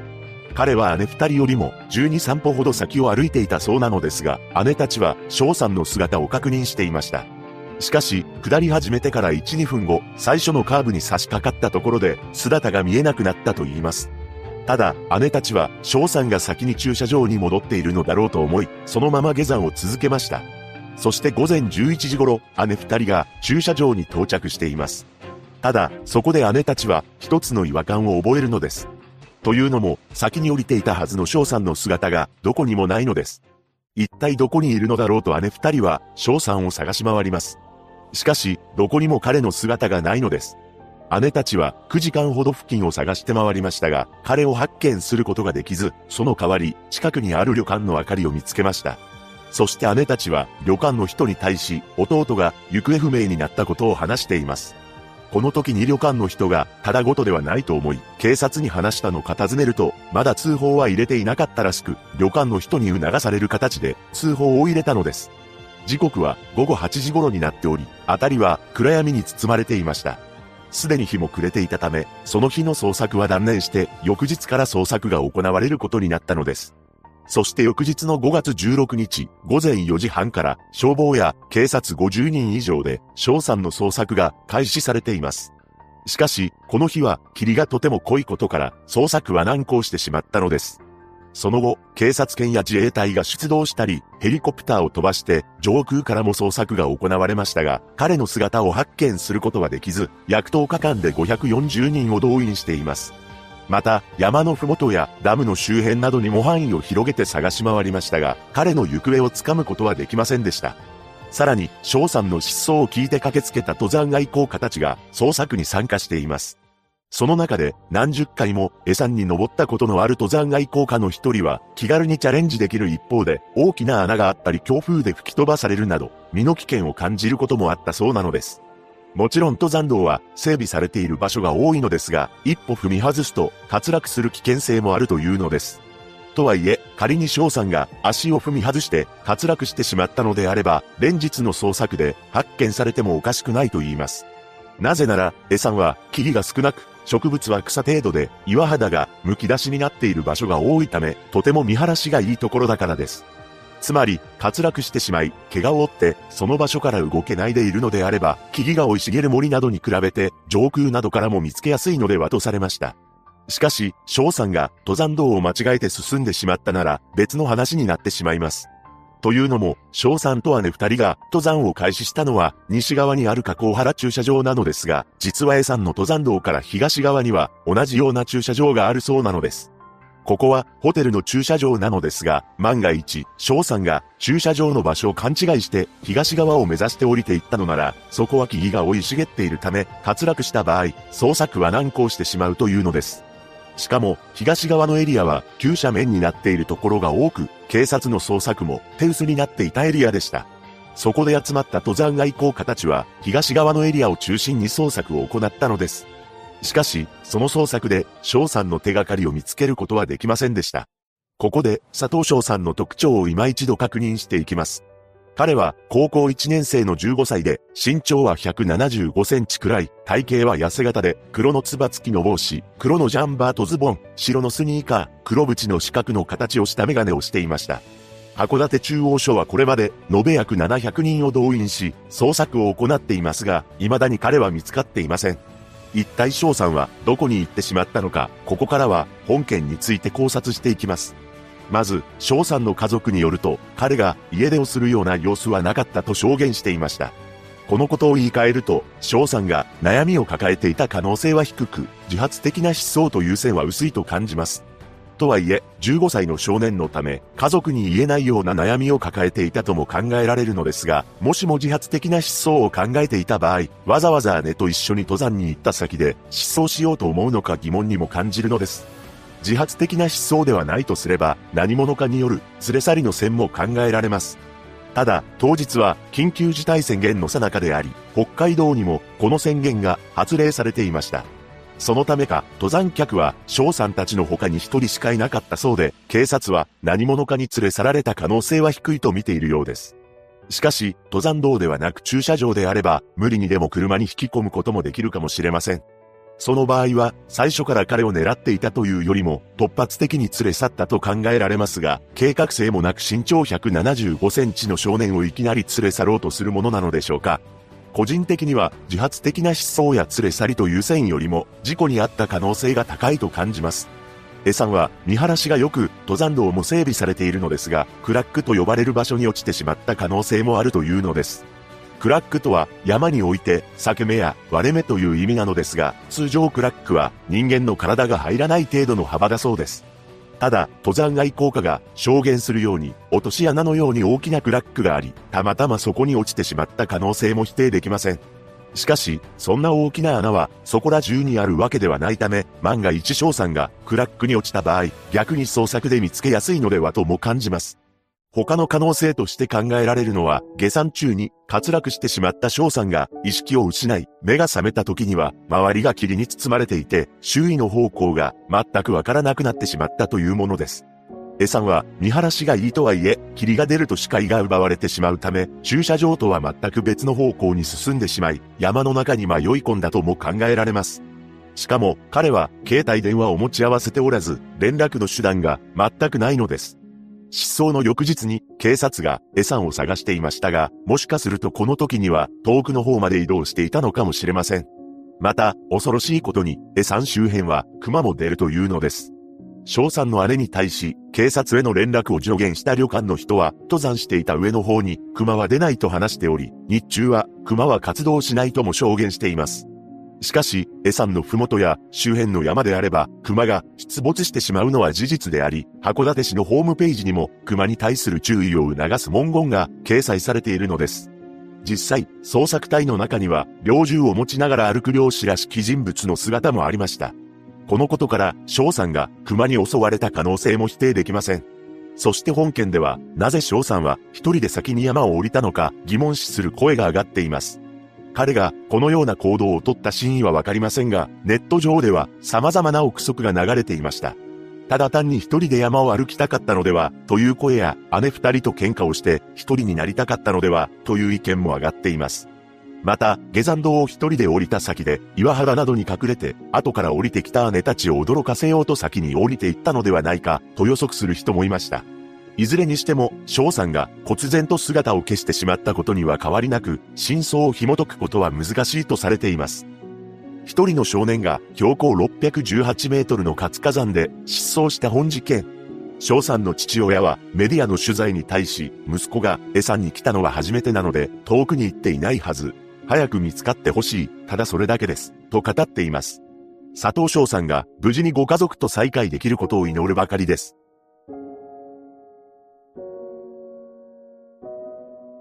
2002年、東京に住んでいた一人の大学生が失踪しました。しかし、彼女が住んでいた場所とは全く別の場所に重要な手がかりが残されていたのです。一体何があったのか、詳細を見ていきましょう。後に本件で失踪することになる角田舞さんは、1982年2月12日に出生します。彼女は東京富高市に住んでいたようで、兄がいたそうです。角田さんの趣味は音楽であり、よくピアノを弾いていました。そんな角田さんが失踪することとなるのは2002年の11月のことだったのです。当時彼女は大学3年生で、それまで連絡なしで学校を休んだことはなく、真面目に通っていたと言います。また、失踪する経緯に関して2つの情報があるのですが、情報元が不明確となっているため、一つずつ見ていきましょう。まず一つ目の説ですが、角田さんは父親と自宅で口論し、そのまま家を飛び出していったという話がありました。とはいえ、口論のやりとりがどんなものだったのかは分かっていません。ただ、木の幹のまま自宅を飛び出したそうなので、かなり感情的に言い合いをしていたのだと思われます。そしてもう一つの失踪に関する経緯ですが、実はこの時期、角田さんの父親が単身赴任で長野に赴いていたという情報がありました。そして長野で父親が手術を受けることになったらしく、角田さんの母親が11月7日から長野に出向いていたそうです。つまり、角田さんが失踪するまでの1週間、両親がいない自宅で兄と生活を送っていたことになります。また、角田さん本人も11月14日から長野に訪れる予定を立てており、そのために必要な切符も手配していたそうなのです。しかし、失踪前の11月11日から13日に連絡なしで学校を休んだことがなかった角田さんが、なぜか学校を休んでいたと言います。体調不良で学校を休んでいた可能性もありますが、それならば連絡を入れるのではないでしょうか。そして長野に出向くことになっていた前日の11月13日、朝7時頃、この日、角田さんのお兄さんが起床した時には、すでに角田さんは忽然と姿を消していたのです。このように父親と口論して飛び出し、そのまま行方不明になったという経緯と、兄が起床した時に姿が見えず、そのまま行方不明になったという二つの情報があります。いずれにせよ、不可解な失踪に家族は心配を募らせて、角田さんが所持していた携帯に連絡をしたのです。しかし、一向に彼女が携帯に出ることはありませんでした。そのため、家族は警察に捜索願いを出しています。そして警察の捜査が始まるのですが、一つの不思議な事実が判明するのです。というのも、角田さんの携帯電話の電波が東京富高市から遠く離れた山梨県の山中で途切れていたというのです。さらに、角田さんの電波を捉えたのがとんでもない場所でした。どうやらそれは上野原という場所で、ここは地元の警察が危険な場所として厳重に警戒をしていた土地だったそうなのです。実際、廃屋や廃墟が多く残されている場所であり、侵入者が絶えなかったと言います。その侵入者というのが、廃屋マニアから宗教関係者まで多岐にわたっており、あの有名なオウム真理教の味ともあったそうです。そのため、山の中でも警察車両が警戒をしており、ポスターなども貼られ、注意喚起を行っていました。そんな危険な場所で、一体なぜ二十歳の大学生の角田さんの携帯の電波が確認されたのでしょうか角田さんが住んでいた東京富高市から山梨県の上野原は距離的に50キロほどのため、決して行けなくはないと感じます。しかし、もしも角田さんが父親と口論したことで自宅を飛び出し、家出を考えていたのなら、わざわざそんな危険な山の中に一人で入っていくとは考えにくいと思います。また、父親と口論をしていなくても、当時何か悩みを抱えており、人になりたいと思い、家出したとも考えられるのですが、警察は驚きの見解を示したのです。それは、角田さんが、三鷹周辺で何者かに拉致され、山梨県の上野原で、携帯を捨てられたのではないかというもので、さらには、角田さん自身は、北朝鮮に送られた可能性が強いと発表しているのです。そのため、角田さんは、拉致の可能性を排除できない特定失踪者リストに登録されています。確かに、角田さんが失踪したとされる東京や山梨には、過去の動画でも紹介した大町ルートと呼ばれる物流ルートが存在しました。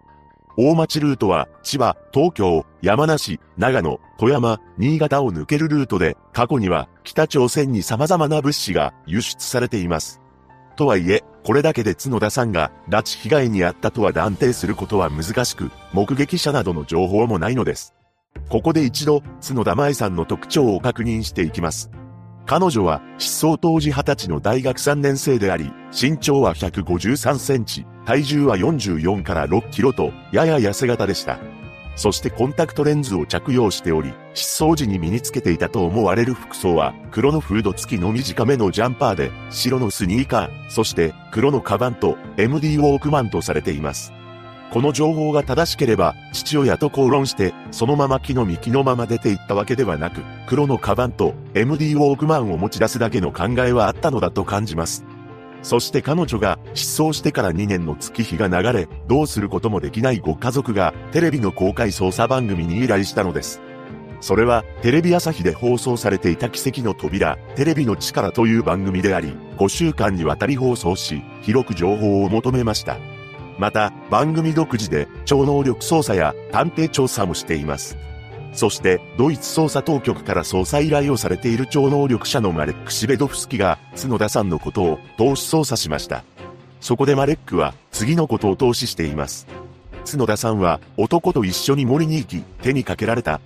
そして、東京と山梨のちょうど真ん中のあたりにある、神奈川県の津久井湖のボート乗り場の桟橋付近に角田さんはいて、秋には解決する、と投資していました。しかし、捜索を行ったものの何も発見できず、番組はマレックに再度連絡を行ったのです。するとマレックは来日して捜索すると言い出し、日本にやってきて再度投資をしました。そして驚くべきことに、以前マレックが投資した神奈川県の津久井湖で変わり果てた成人女性が発見されたのです。番組はこの内容を緊急速報として放送し、その後警察から角田さんの母親の元に連絡が来ました。しかし、歯の治療痕や身体的特徴から発見された成人女性は角田さんではないと断定されたのです。こうして捜査は振り出しに戻ってしまいました。ここからは本件に関して考察していきたいのですが、まず角田さんの失踪に関する経緯が2つあることから、彼女が自ら家で目的で自宅を出たのか、それともどこかへ出かけていき、そこで事件に巻き込まれてしまったのか、断定しにくいと感じます。ただ、学校を連絡なしで休んだことのなかった彼女が、失踪前の2日間、なぜか無断で休んでいるのです。このことから、いつもとは違う状況にあったのだと思います。例えば学校生活に何か悩みを抱えていたり、将来の進路をどうするか考えていたのかもしれません。しかし、11月14日から長野に訪れる予定を立てており、そのために必要な切符も手配していたという話があるため、家出をしようと思っていたとは考えにくいと思います。なぜなら、これから家出をしようとしている人間が、先の予定を立てるとは考えづらいからです。とはいえ、これに関しては、逆に捉えることもできます。というのも、長野に行くための切符の手配を、角田さん本人が行っていたのか、ご家族が行っていたのか、明確にはわからないからです。憶測にはなりますが、長野に行くのがどうしても嫌な理由があったのなら、長野に行く前に家で押したとも考察ができてしまいます。本件は北朝鮮に拉致された可能性を排除できないとされているのですが、そもそも北朝鮮が日本人を拉致する目的は何か技術を身につけた日本人を連れて帰り、母国に広めるためだとされているのです。角田さんが大学でどんなことを学んでいたのか不明ですが、もしも彼女が特化した技術を学んでいたのなら、その技術を盗むために拉致された可能性もあると思われます。ただ、彼女の携帯の電波が山梨県の上野原という場所で途絶えているため、当時存在していた危険な組織の犯罪に巻き込まれた可能性もあるかもしれません。一人の女性が失踪した本事件。現在、角田舞さんは40歳になっています。一日も早くご家族と再会できることを祈るばかりです。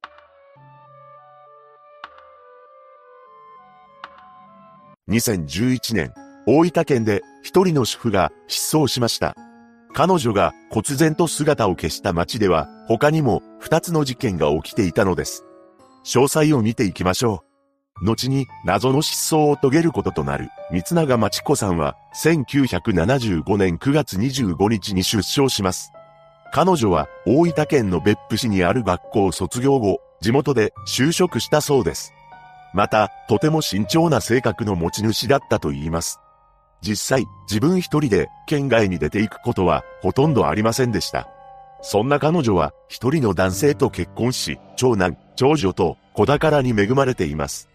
失踪当時、大分県の肘町という人口2万8000人ほどの静かな海沿いの町で家族仲良く4人で暮らしていたのです。自宅は田畑に囲まれた一軒家であり、林家まで150メートルほど離れていたと言います。そしてまちこさんは声が実年齢よりも若くて高かったそうで手先が荒れやすいため指輪はしていませんでした。このように幸せに暮らしていたまちこさんは子供たちのことを一番に考える小煩悩なお母さんになっていきます。結婚してからはずっと専業主婦であり、長男と長女が小学校に通い出すと子供たちの帰りをいつも自宅で待っていました。また、週に3日は子供たちの習い事があり、そこで顔を合わせるママ友などの友人関係も良好だったと言います。その際にまちこさんは、私もいい加減小離れしないとね、と笑って話していたそうです。しかし、そんな平凡で幸せな日常は突然に崩れてしまうのです。彼女が謎の失踪を遂げる3日前のこと。当時34歳のまちこさんは仲のいい友人複数人とカラオケをしていました。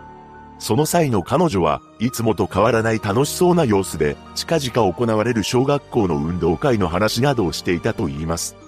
また、もうすぐ親戚の結婚式もあったようで、そこで着るための服を友人と一緒に買いに出かけたそうです。その後は友人宅でおしゃべりをしながらお茶をしています。そして今度はランチでも行こう、またね、と言って別れました。失踪当日となる2011年9月12日月曜日、当日の最高気温は約30度であり、雨は降っていませんでした。平日のため子供たちは小学校があったのですが、この日のまちこさんは一つだけいつもと違っていたのです。というのも、この日の彼女は朝から体調が優れなかったそうなのです。そのため朝の支度が遅れてしまいました。いつも子供たちは徒歩で通学をしていたのですが、間に合いそうにないということで、まちこさんが車で送り届けることになったのです。そうして子供たちを無事に小学校に送り届けたのですが、午前9時45分頃、一本の連絡が入りました。それは小学校からであり、どうやら学校でトラブルがあったそうで、長女の前歯が欠けてしまったというのです。そして学校側は、まちこさんに長女のことを迎えに来てほしいと申し出てきました。この連絡を受けたまちこさんは、再び車で小学校へと向かっています。そして午前10時過ぎに小学校に着いたまちこさんは長女を引き取りました。そのまま二人は地元の歯科医院へと向かったのです。そこで長女は歯の治療を受けています。その後、まちこさんと長女は歯科医院から約1キロほど離れたスーパーマーケットに立ち寄りました。この時にお店の防犯カメラには買い物をする親子の姿が記録されています。そして午前11時半頃に、町子さんは、長女を小学校へと送り届けたのです。その際に町子さんは、長女に次のように話しました。家に帰って寝ているから、終わったら電話して。この言葉に関しては、気分が悪いから病院に行くね、と話したという情報もあり、どちらが正しいのか、明確には分かっていません。いずれにせよ、まちこさんは、長女小学校まで迎えに行く予定だったと言います。しかし、まちこさんが、長女を迎えに来ることはありませんでした。そして午後3時頃、長女は、小学校から歩いて、帰宅しています。長女によると、自宅の玄関の鍵は開いたままになっていたそうです。ちなみにまちこさんは、普段必ず鍵を閉めていました。そして家の中にはいつも待ってくれているはずのまちこさんの姿がどこにもないのです。自宅には長女を学校に送って行った時に使用していた車が残っていたため彼女は一度自宅に戻ったとされています。母親がいないことに不安になった長女は父親と祖母に電話でそのことを伝えました。その後、夫が帰宅したのですが、部屋の中は特に荒らされたような様子はなかったそうです。そして午後7時頃に子供たちと祖母が町子さんの友人宅に出向いており、お母さんが来てないいないんだけど、と尋ねたと言います。しかし、町子さんの行方を知る友人はおらず、そのまま忽然と姿を消してしまいました。さらに、彼女と共に、町子さんの持ち物が数多くなくなっていることが判明します。それは、まちこさんが普段使っている財布などが入ったバッグ、普段使用していたモノトーン色のポーチ、白い花飾りのついたビーチサンダル、家と車の鍵がなくなっていました。そして彼女の健康保険証やキャッシュカード、クレジットカードもなくなっており、これは財布の中に入っていたものだと推測されています。さらに毎日使っていたあるものが消えていたのです。というのも、まちこさんが普段愛用していた白い枕もなくなっていたそうなのです。この枕は過去に自宅から持ち出したことはなかったと言います。そして長所がタオルケットの代わりに使用していたバスタオルもなくなっていました。こうして様々なものが消えている中、逆に自宅に残されたものもあったのです。それは、まちこさんの携帯電話であり、出かけるときはいつも持ち歩いていたのにもかかわらず、布団のそばに置かれたままになっていました。また、化粧品や着替えは一枚も持ち出された形跡はないのです。そして、冷蔵庫の中には、歯科医院の帰りに立ち寄ったスーパーマーケットで購入したとみられる飲みかけのお茶のペットボトルが残されていたと言います。ちなみに、まちこさんが休んでいたと見られる部屋の窓とカーテンは全開だったそうです。その後、まちこさんと一緒に亡くなっていたキャッシュカードやクレジットカード、保険証などが使用された記録は確認されていません。警察は自宅の鑑識などをしていませんが、警察犬を使って捜査が行われたといいます。その時に警察犬はすぐに家の前に戻ってきたというのです。このことから、マチコさんが歩いてどこかへ行った可能性は低いとされました。もちろん、夫や子供、親戚や友人には、マチコさんが自発的に失踪する理由など思い当たるはずがなく、全く目撃情報もないのです。むしろマチコさんは約2週間後に自分の誕生日を控えており、そればかりか子供たちの運動会や親戚の結婚式など楽しい予定がたくさんありました。警察は自発的に失踪したと見ているようですが、夫はそんな話を信じることはできず、マチコさんを探し出すためにブログを開設し、情報を集めることにしたのです。そのブログには、妻は慎重な性格で石橋を叩いて渡るのも躊躇するくらいですから、派手な行動などをしているとは考えづらいです、と書かれていました。ここで、三永町子さんの特徴を今一度確認していきます。彼女は失踪当時34歳で、身長は152センチから153センチ、体重は43キロから45キロの痩せ型だったそうです。髪の毛は肩よりやや長めで、後ろで一つに束ねていることが多かったと言います。服装についてはいつも着用しているものであり、T シャツにベージュに近い茶色のパンツでした。そしてマチコさんの失踪から1ヶ月ほどが経った2011年10月、可解な電話がかかってきます。何でも家族が受話器を取ると女性の声で助けてと言って切れたそうなのです。この声の主が一体誰なのかは不明であり、もしも町子さん本人ではないとするならば常識のないいたずらです。その後、進展はないまま時間が流れていき、まちこさんの子供たちは転校して祖父母と生活をするようになったと言います。しかし、夫は一人でまちこさんの帰りを待ち続けたのです。そんな中、2012年になると、ネット上にデマ情報が持ち上がりました。その情報は、まちこさんが他に男を作って駆け落ちをして出て行った後、すでに家族の元に戻ってきているというものだったのです。このデマに関しては、夫がブログの中で事実無根であると言い切っています。そして、夫のブログには心ないコメントなども書き込まれました。そのことも影響したのか、まちこさんの運転免許証の更新が行われなかったのを契機に、ブログや SNS を閉鎖してしまいます。その一方で、まちこさんが暮らしていた大分県肘町の中で、恐ろしい事件が二つも起きていたのです。一つ目は、まちこさんが失踪した翌日である2011年9月13日に発生しています。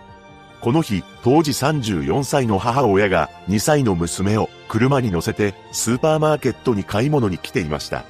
しかし、娘が行方不明になってしまったのです。この母親は駐車場に車を止めて自分だけお店に入り、5分ほど経ってから車に戻ってみると、娘の姿が消えていたと証言しました。2歳の娘は足が不自由であり、自力での歩行は困難だったため、何者かに連れ去られたのではないかと大騒ぎになったのです。しかし、それから半年ほどが経った頃に、とんでもない結末が待ち受けていました。なんと、行方不明になった2歳の娘の母親が、夫に付き添われて、自室に来たというのです。その母親によると、スーパーマーケットに出向いた当日、起床すると、2歳の娘がぐったりとしていて動かなかったと言います。つまり、突然娘は原因不明でこの世を去ってしまったのです。しかし、この母親は救急に連絡を入れるわけでもなく、怖くなってしまい、娘を抱きかかえ、山林へと運びました。そしてなんと、そのまま2歳の娘を山林に放置し、落ち葉をかぶせて隠したというのです。この母親の供述通りの場所からは、変わり果てた娘が発見されました。ただ、すでに半年以上が経過しており、亡くなった原因を特定することはできなかったそうです。そのため、この母親が娘を手にかけたということについては立件できませんでした。つまり、スーパーマーケットで娘が行方不明になったと騒いだのは演技だったということになります。その後、裁判で母親に懲役2年、執行猶予3年が言い渡されたのです。この事件で亡くなった2歳の娘と、まちこさんには特に面識はなかったそうですが、奇妙なる意地点がありました。実は、母親が娘がいなくなったと嘘をついたスーパーマーケットは、まちこさんが失踪直前に長女と立ち寄ったスーパーマーケットだったのです。もちろん、まちこさん失踪との直接的な関連はありませんが、同じ町内で、しかも1日違いで起こった事件ということに、ネット上で騒ぎになります。そして、肘町では、さらにもう一つの事件が起きていました。それは、まちこさん失踪から約2ヶ月半ほど前である2011年6月27日に起きています。なんと、肘町川崎在住の老夫婦が不審な最後を遂げて亡くなっているのが発見されたのです。この老夫婦は何者かによって刃物で攻撃を受けた痕跡が確認されています。老夫婦のうち、当時86歳の旦那さんはテーブルにもたれかかった状態で、当時84歳の奥さんは床にうつ伏せの状態であり、抵抗した形跡はなかったそうです。捜査の結果、亡くなってから4日ほど経っていたと言います。このように同じ町内でまさかこんな残忍な事件が起きていたというだけでも恐ろしいのですが、さらにとてつもない偶然があったのです。というのも、老夫婦が亡くなった自宅の場所なのですが、マチコさんが失踪当日に長女の歯の治療のために訪れていた歯科医院の斜め前にあったそうなのです。この事件に関しては、3年以上が経過した2014年3月に意外な結論が出されてしまいました。どうやら、老夫婦は何者かに手にかけられたのではなく、旦那さんの方が引き起こした無理心中だったというのです。この結論が導き出された要因としては、部屋が密室状態であり、争ったり荒らされた形跡がないことなどが挙げられます。そして、旦那さんと奥さんの死亡推定時刻には、数時間から半日のずれがあったそうです。何でも、奥さんが亡くなった後も、旦那さんの方が数時間生きていたと言います。つまり、老夫婦の間で起こった事件の真相として、旦那さんが奥さんを刃物で手にかけて、その後に旦那さんも自ら命を絶ったとされたのです。しかし、この事件に関しては謎が残っています。それは凶器が見つかっていないということです。捜査の中で二人の体に残っていた傷は家庭用の包丁に限りなく酷似しているとされました。ただ、老夫婦の自宅にあった刃物からは結婚は愚か DNA なども見つかっていないというのです。仮に旦那さんが自宅にあった包丁を犯行に使った場合、犯行後に血痕を拭き取ったとしても DNA までは拭き取ることはできないはずです。さらに、老夫婦の自宅は完全な密室ではなく、2階の窓が開いていたという情報があります。このように凶器が見つかっていないという点と、2階の窓が開いており、完全な密室ではなかったという点だけでも、本当に無理心中だったのか疑問が残りました。ここからは、マチコさん失踪として考えられる真相を、他の事件との関連も交えながら考察していきます。まず、マチコさんは自発的に失踪したのか、それとも何者かによって連れ去られてしまったのか、ということですが、個人的には第三者による連れ去りだと思うのです。なぜなら、自発的な失踪と考えた場合、あまりにも不自然な点が多いと思うからです。マチコさんはとても小煩悩であり、子供たちのことを一番に考えて生活をしていました。これは周囲の友人や夫の証言からも明らかです。そんな彼女が子供たちを置いて自分の都合だけを優先して失踪するとは考えられません。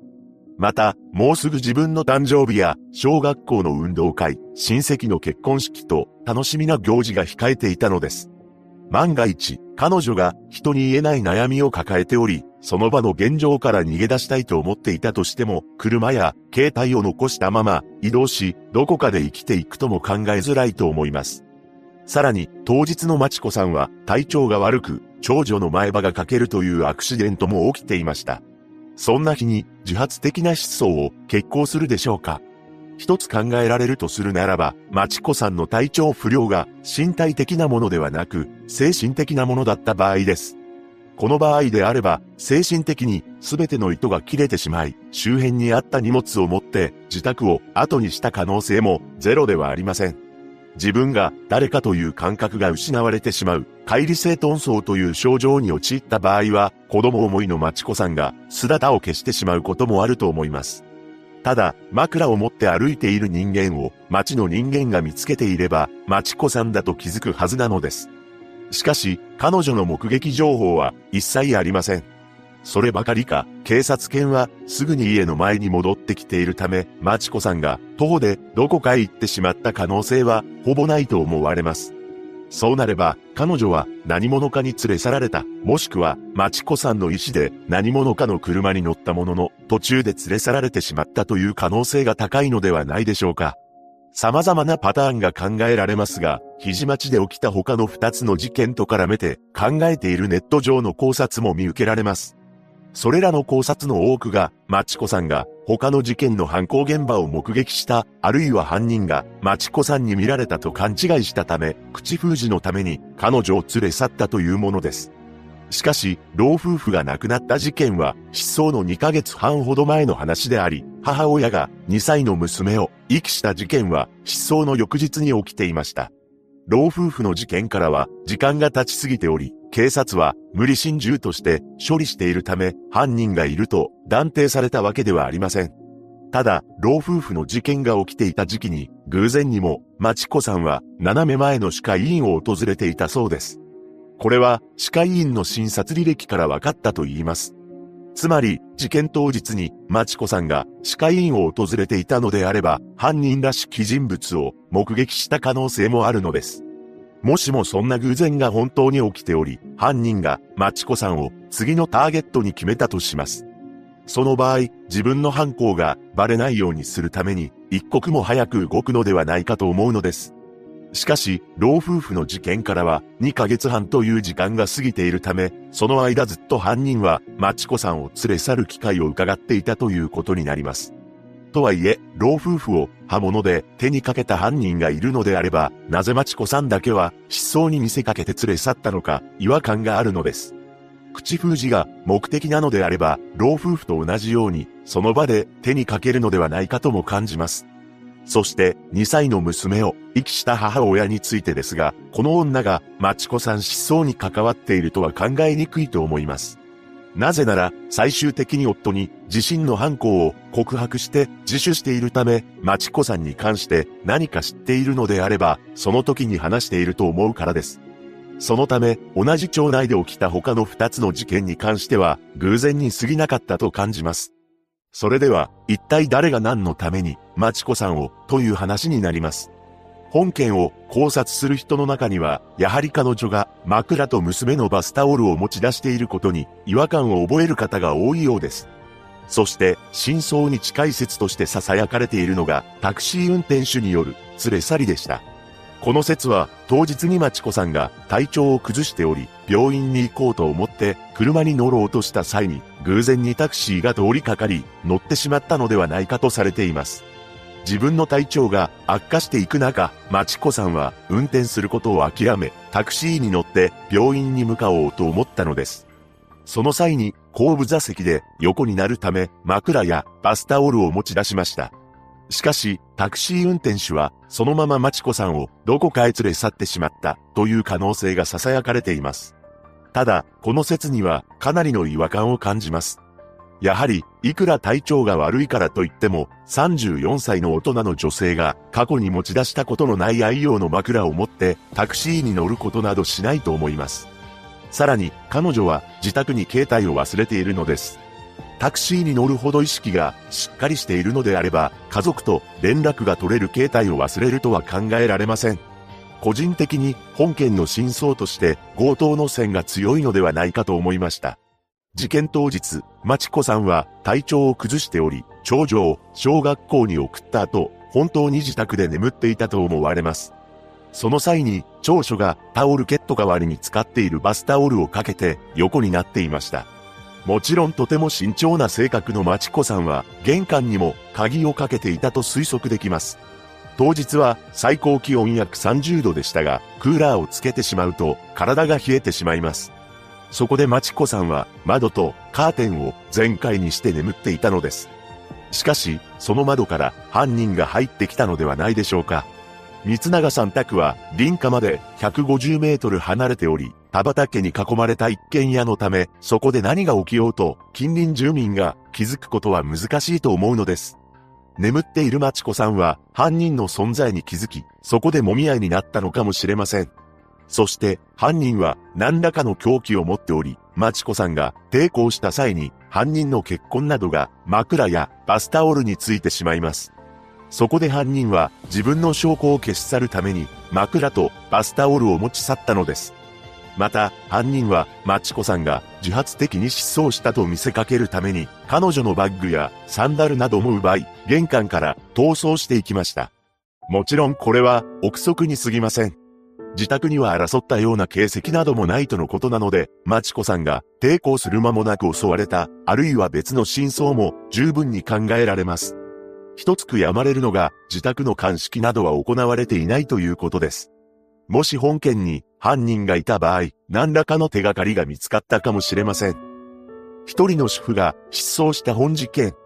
マチコさんの夫はネット上でメッセージを残しています。マチコへ、諦めるな、必ず帰ってこれることを諦めるな。どんな状況でも子供たちと会うために頑張れ。早くマチコを返してくれ。三永マチコさんが無事にご家族と再会されることを祈るばかりです。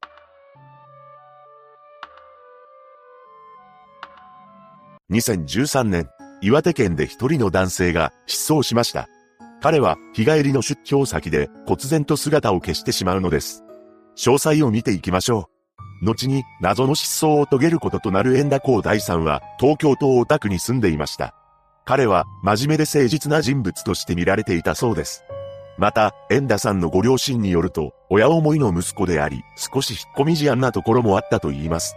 そんな円田さんは、失踪当時21歳の会社員1年目であり、医療系のエンジニアとして働いていました。そして失踪当日となる2013年3月7日、この日は日帰りの出張があったそうで、岩手県の盛岡市へ訪れていたと言います。また、円田さんは同僚に対し、次のように話をしていました。明日も仕事があるので、東京に帰る。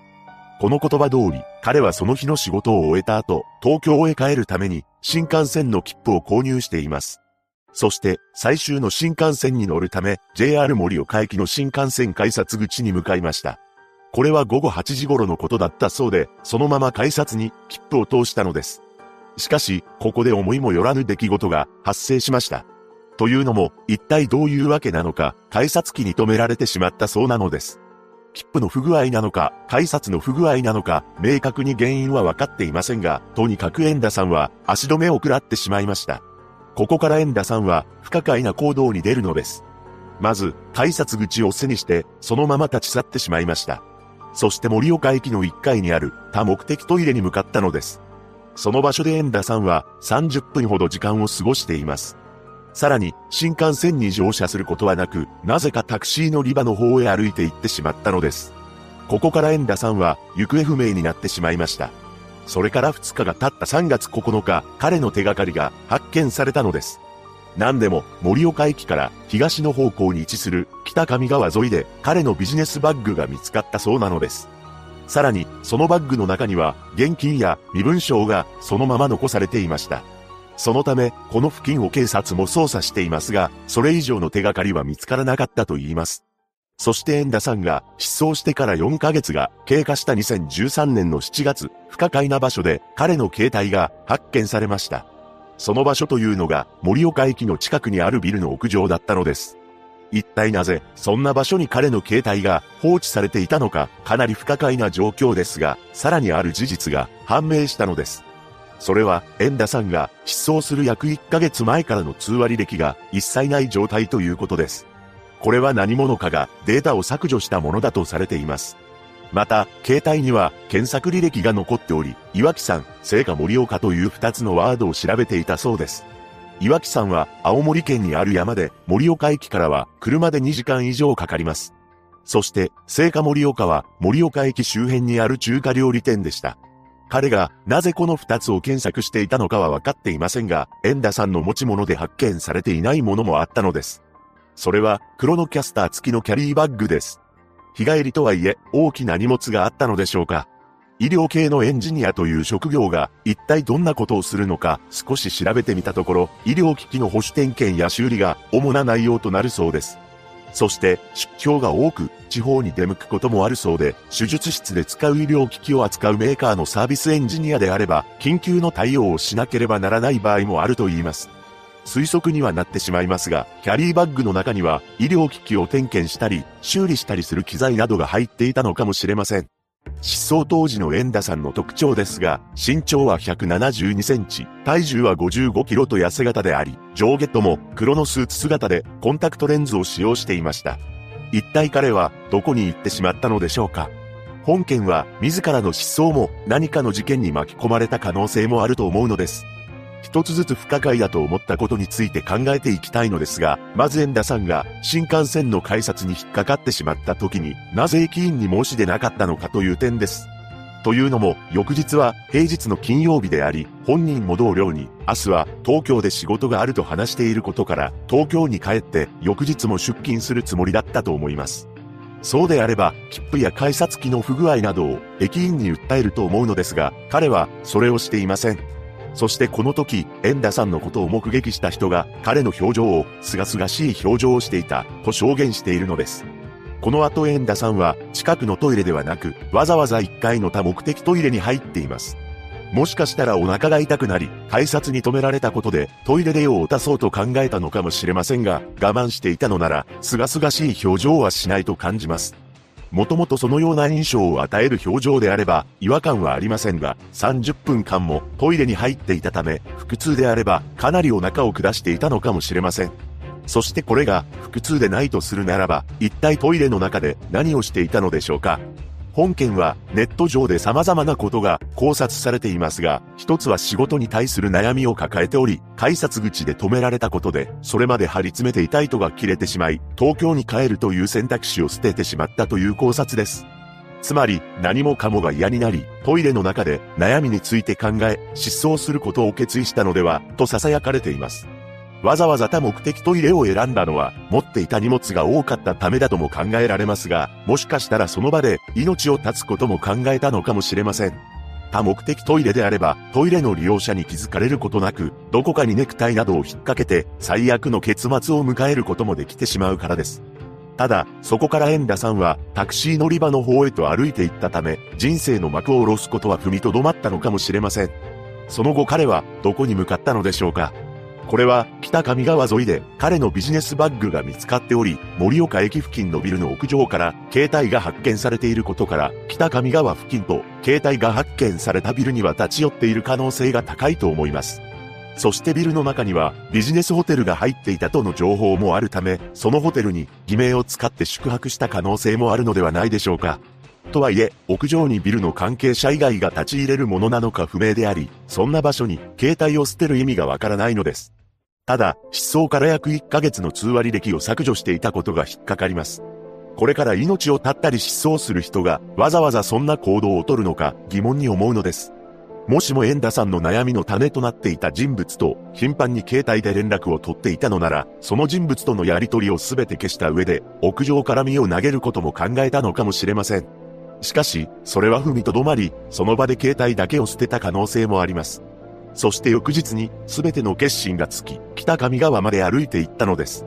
そこで身分証などが入ったビジネスバッグを置いて、本人は川の中に入っていき、キャリーバッグも川に流されてしまったのかもしれません。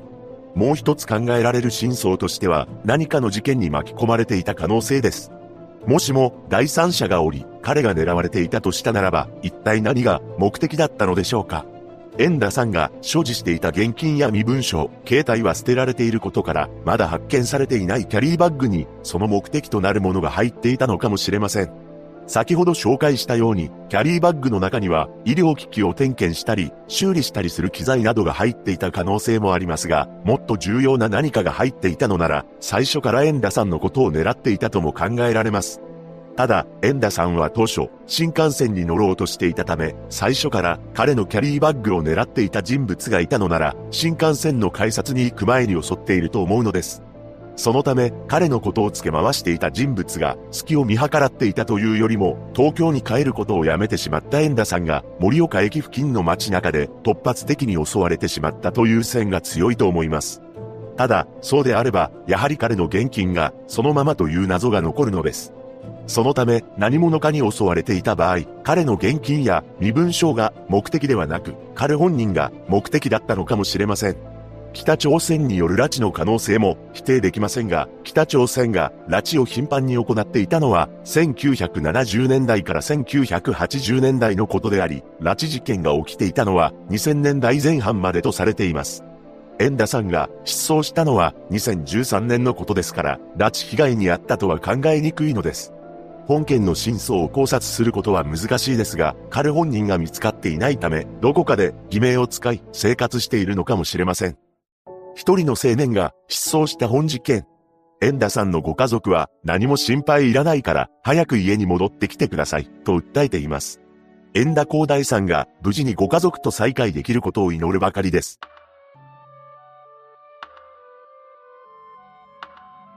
1987年、大阪府の繁華街で一人の女性が失踪しました。彼女は車ごと姿を消したのですが、翌朝にとんでもない場所で車だけが発見されるのです。詳細を見ていきましょう。後に本件で謎の失踪を遂げることとなる女性、小野上美子野さんは、1966年11月26日に出生します。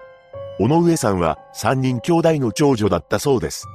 そして彼女の両親はみんなから好かれ、立派な大人になってほしいと願って、ミコノと名付けたと言います。彼女は失踪当時20歳で大阪府八尾市に住んでいました。また、大阪市北区のスナックでアルバイトをしていたそうです。当時の尾上さんは運転免許を取得したばかりだったらしく、運転歴はほとんどないペーパードライバーだったと言います。そんな彼女が突然姿を消してしまうのです。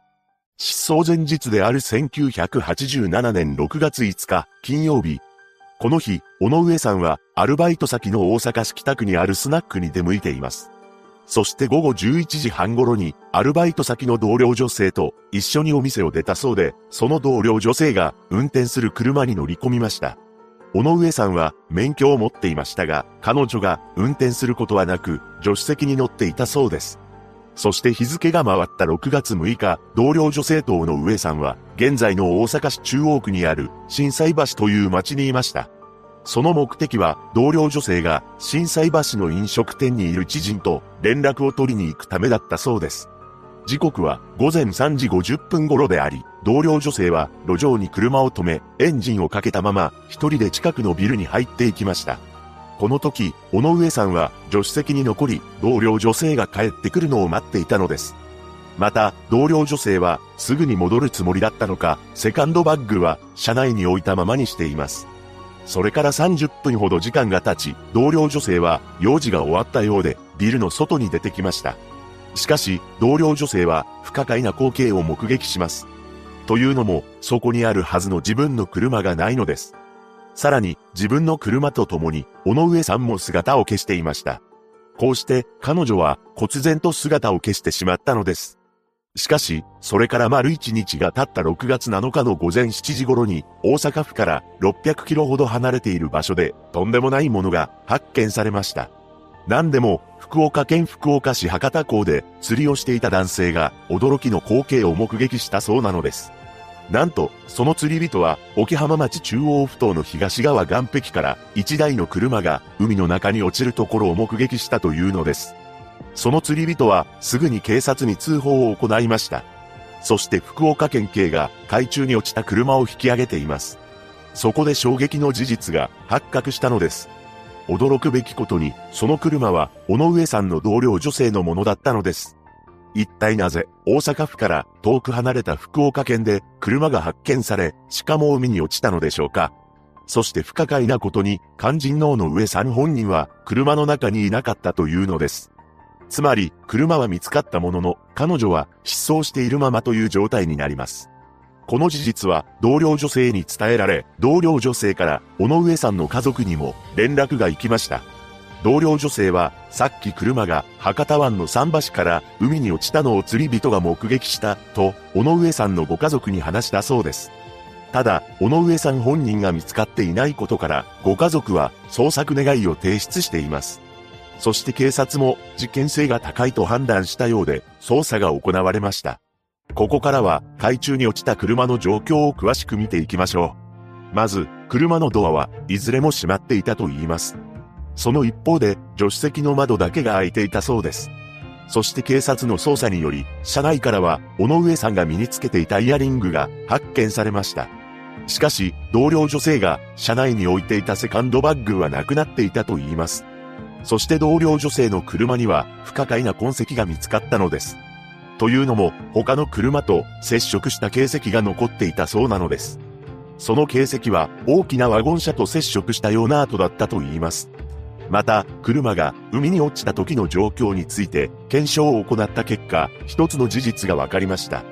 それは、車がその岸壁から海に落ちるためには、ある程度加速した状態でなければ、転落することはありえないというものだったのです。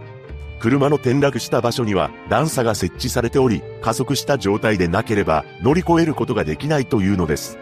つまり、何者かが故意に車を海に落とすためにエンジンの回転数を上げていたと推測されました。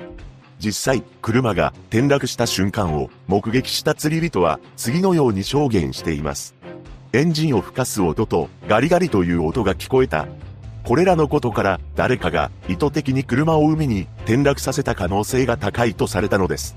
それでは一体誰が海に車を転落させたというのでしょうか尾上さんが最後に目撃された大阪市の震災橋から車が発見された博多港は600キロ以上離れており、誰かが運転して移動させたことは確かだと思われます。しかし、尾上さんのご家族によると、尾上さんは免許を持っていましたが、車の運転はほとんどしたことがないというのです。彼女が一人で運転し、博多港まで訪れた可能性もゼロではありませんが、第三者が運転した可能性が高いとされました。そして、車が転落した中央埠頭の現場に関してなのですが、倉庫が立ち並んでおり、かなり奥ばったところに位置していたそうです。初めてここを訪れた人物には分かりにくい場所であるため、ある程度現場に土地勘のある人間が車を運び、海に転落させたと見られています。いずれにせよ、事実として分かっているのは、尾上さん本人が姿を消しており、同僚女性の車が何者かによって福岡県まで運ばれ、海に転落させられたということだけです。あまりにも不可解な状況のため、本件を知った人々の中で数多くの議論がされました。尾上さんは大阪から福岡まで車と一緒に運ばれたのか、もしくは大阪で彼女だけ連れ去られ、車は別の誰かがわざわざ福岡まで運んだのか、様々な憶測が流れたのですが、不可解な謎が残っています。それは、震災橋での目撃情報が全くないということです。というのも、彼女が姿を消したのは、金曜日から日付が変わった土曜日の深夜であり、現場はかなりの繁華街に位置しているため、当時は始発待ちの人たちでごった返していたというのです。そんな状況で、尾上さんをどこかへ連れ去ろうとすれば、目撃者がいてもおかしくないのではとされました。その後何の手がかりも得られないまま時だけが過ぎていき、2007年前後には北朝鮮にいるのではないかという不確定な情報が囁かれています。このことから、尾上さんは特定失踪者にも認定されているのです。ここからは本件について考察していきます。まず、尾上さんが自発的に失踪したのか、それとも何かの事件に巻き込まれてしまったのか、という点なのですが、どちらの可能性も捨てきれないと感じました。というのも、尾上さんが一体どのような心理状態にあったのか、詳細な情報が残っていないため、断言はできないのです。もしも彼女が何かに悩んでおり、前々から失踪を考えていたのであれば、衝動的に車を走らせたとも考えられます。しかし、自発的に失踪したのであれば、なぜわざわざ博多港まで出向いたのか謎が残るのです。これは彼女にとって博多が思い出の土地だったということや、明確に目的地を決めずに車を走らせて気がついたら博多に着いていたという可能性もあります。ただ、この場合、尾上さん本人が車を海に転落させたということになるのですが、一体なぜそんなことをしたのか疑問に感じます。同僚女性の車を海に転落させた時間は午前7時頃であり、周囲の人に見つかるリスクが高いのです。実際、港にいた釣り人が転落する瞬間を目撃しており、すぐに同僚女性の車だと判明しています。尾上さんが自ら失踪を考えていた場合、そんな大胆なことをすれば、車が発見され、そこに自分がいると示しているようなものなのです。そのため、自発的な失踪だとしても、本件が全て尾上さんだけで実行したとは思えません。それとは別に何者かが彼女を連れ去ったという線も十分に考えられます。個人的に気になったのは、同僚女性の車にはワゴン車と接触したような形跡が残っていたということです。これがどの程度の大きさのものなのか詳しい情報がないため、わかりませんが、考えられる可能性として、もしかしたら尾上さんは、ワゴン車と接触事故を起こしていたのかもしれません。憶測にはなりますが、失踪当日、同僚女性が、尾上さんを車の中に残し、ビルに入っていった後、一人残された尾上さんは、誰かに路上駐車を注意され、車を移動させたのではないでしょうか。車の運転に慣れていない尾上さんは、初めて運転する同僚女性の車の操作を誤り、周囲にあったワゴン車にぶつけてしまったとも考えられます。その場合、ぶつけたワゴン車の相手に因縁をつけられ、そのままどこかへ連れ去られてしまったのかもしれません。ただ、このようなトラブルが発生したのであれば、なおさらのこと、目撃者がいないのが不思議なのです。当日は休日前の金曜日から土曜日にかけての深夜であり、時間帯は遅いものの、人はたくさんいたことが予測できます。そんな中、大胆に車ごと連れ去ってしまえるものなのでしょうか。ただ、何かしらの理由をつけて、接触した相手の車に、尾上さんを乗車させれば、彼女を連れ去ってしまうこともできてしまうと思います。例えば、親切な態度を装い、同僚女性の車を移動させてあげる、などと声をかけて、その間自分の車に、尾上さんを乗せてしまえば、車の中でどれだけ声を上げようとも、繁華街では人や街の音にかき消されてしまったのかもしれないのです。これが真相であれば、犯人は複数人であり、同僚女性の車を博多まで運んだ人物と、尾上さんを連れ去った人物の最低でも二人以上が必要になると思います。そして次に、本件について、ある一つの憶測が飛び交っています。それは、2007年に発生したペッパーランチ事件と何かしら関連があるのではないか、というものです。ペッパーランチ事件とは、かつてあったペッパーランチ震災橋店の店長と従業員の二人の男が客として来店していた20代の女性を拉致して大阪府泉佐野市まで連れて行き、そこにあった貸しガレージに監禁したという事件です。しかし、この事件は、被害者の女性が、犯人は組織的な犯行で4人以上いたと証言していたのにもかかわらず、逮捕されたのは、店長と従業員の2人だけであり、組織的な犯行ではないということで終わっています。そのため、今なお闇が深い事件として語り継がれているのです。そして、この事件が起きたペッパーランチ震災橋店が入っていたビルと、尾上さんの同僚女性が知人に連絡を取りに行ったビルが同じビルだったとの不確定な情報があり、関連しているのではと囁かれています。確かに、二つの事件に関連するビルの住所を調べた結果、どちらも同じ住所であることは確かなのですが、このビル自体はすでに取り壊されていて、新しいビルに建て替えられていました。このことから、二つの事件に関連があるつまり、同じ組織によって引き起こされたのではないかとする憶測が飛び交っているというわけです。とはいえ、尾上さんが失踪したのは1987年であり、ペッパーランチ事件が起きたのは2007年のため20年もの月日が経っています。二つの事件に関連があるという確証は全くないですが、同じ地域で事件が起きていることは確かであり、現在も尾上さんは見つかっていません。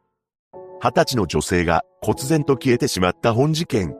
尾上さんの父親はメディアの取材に対し、どこの国にいても娘が強く生きていると信じている。居場所だけでも教えてください。と語っています。尾上さんが無事にご家族と再会されることを祈るばかりです。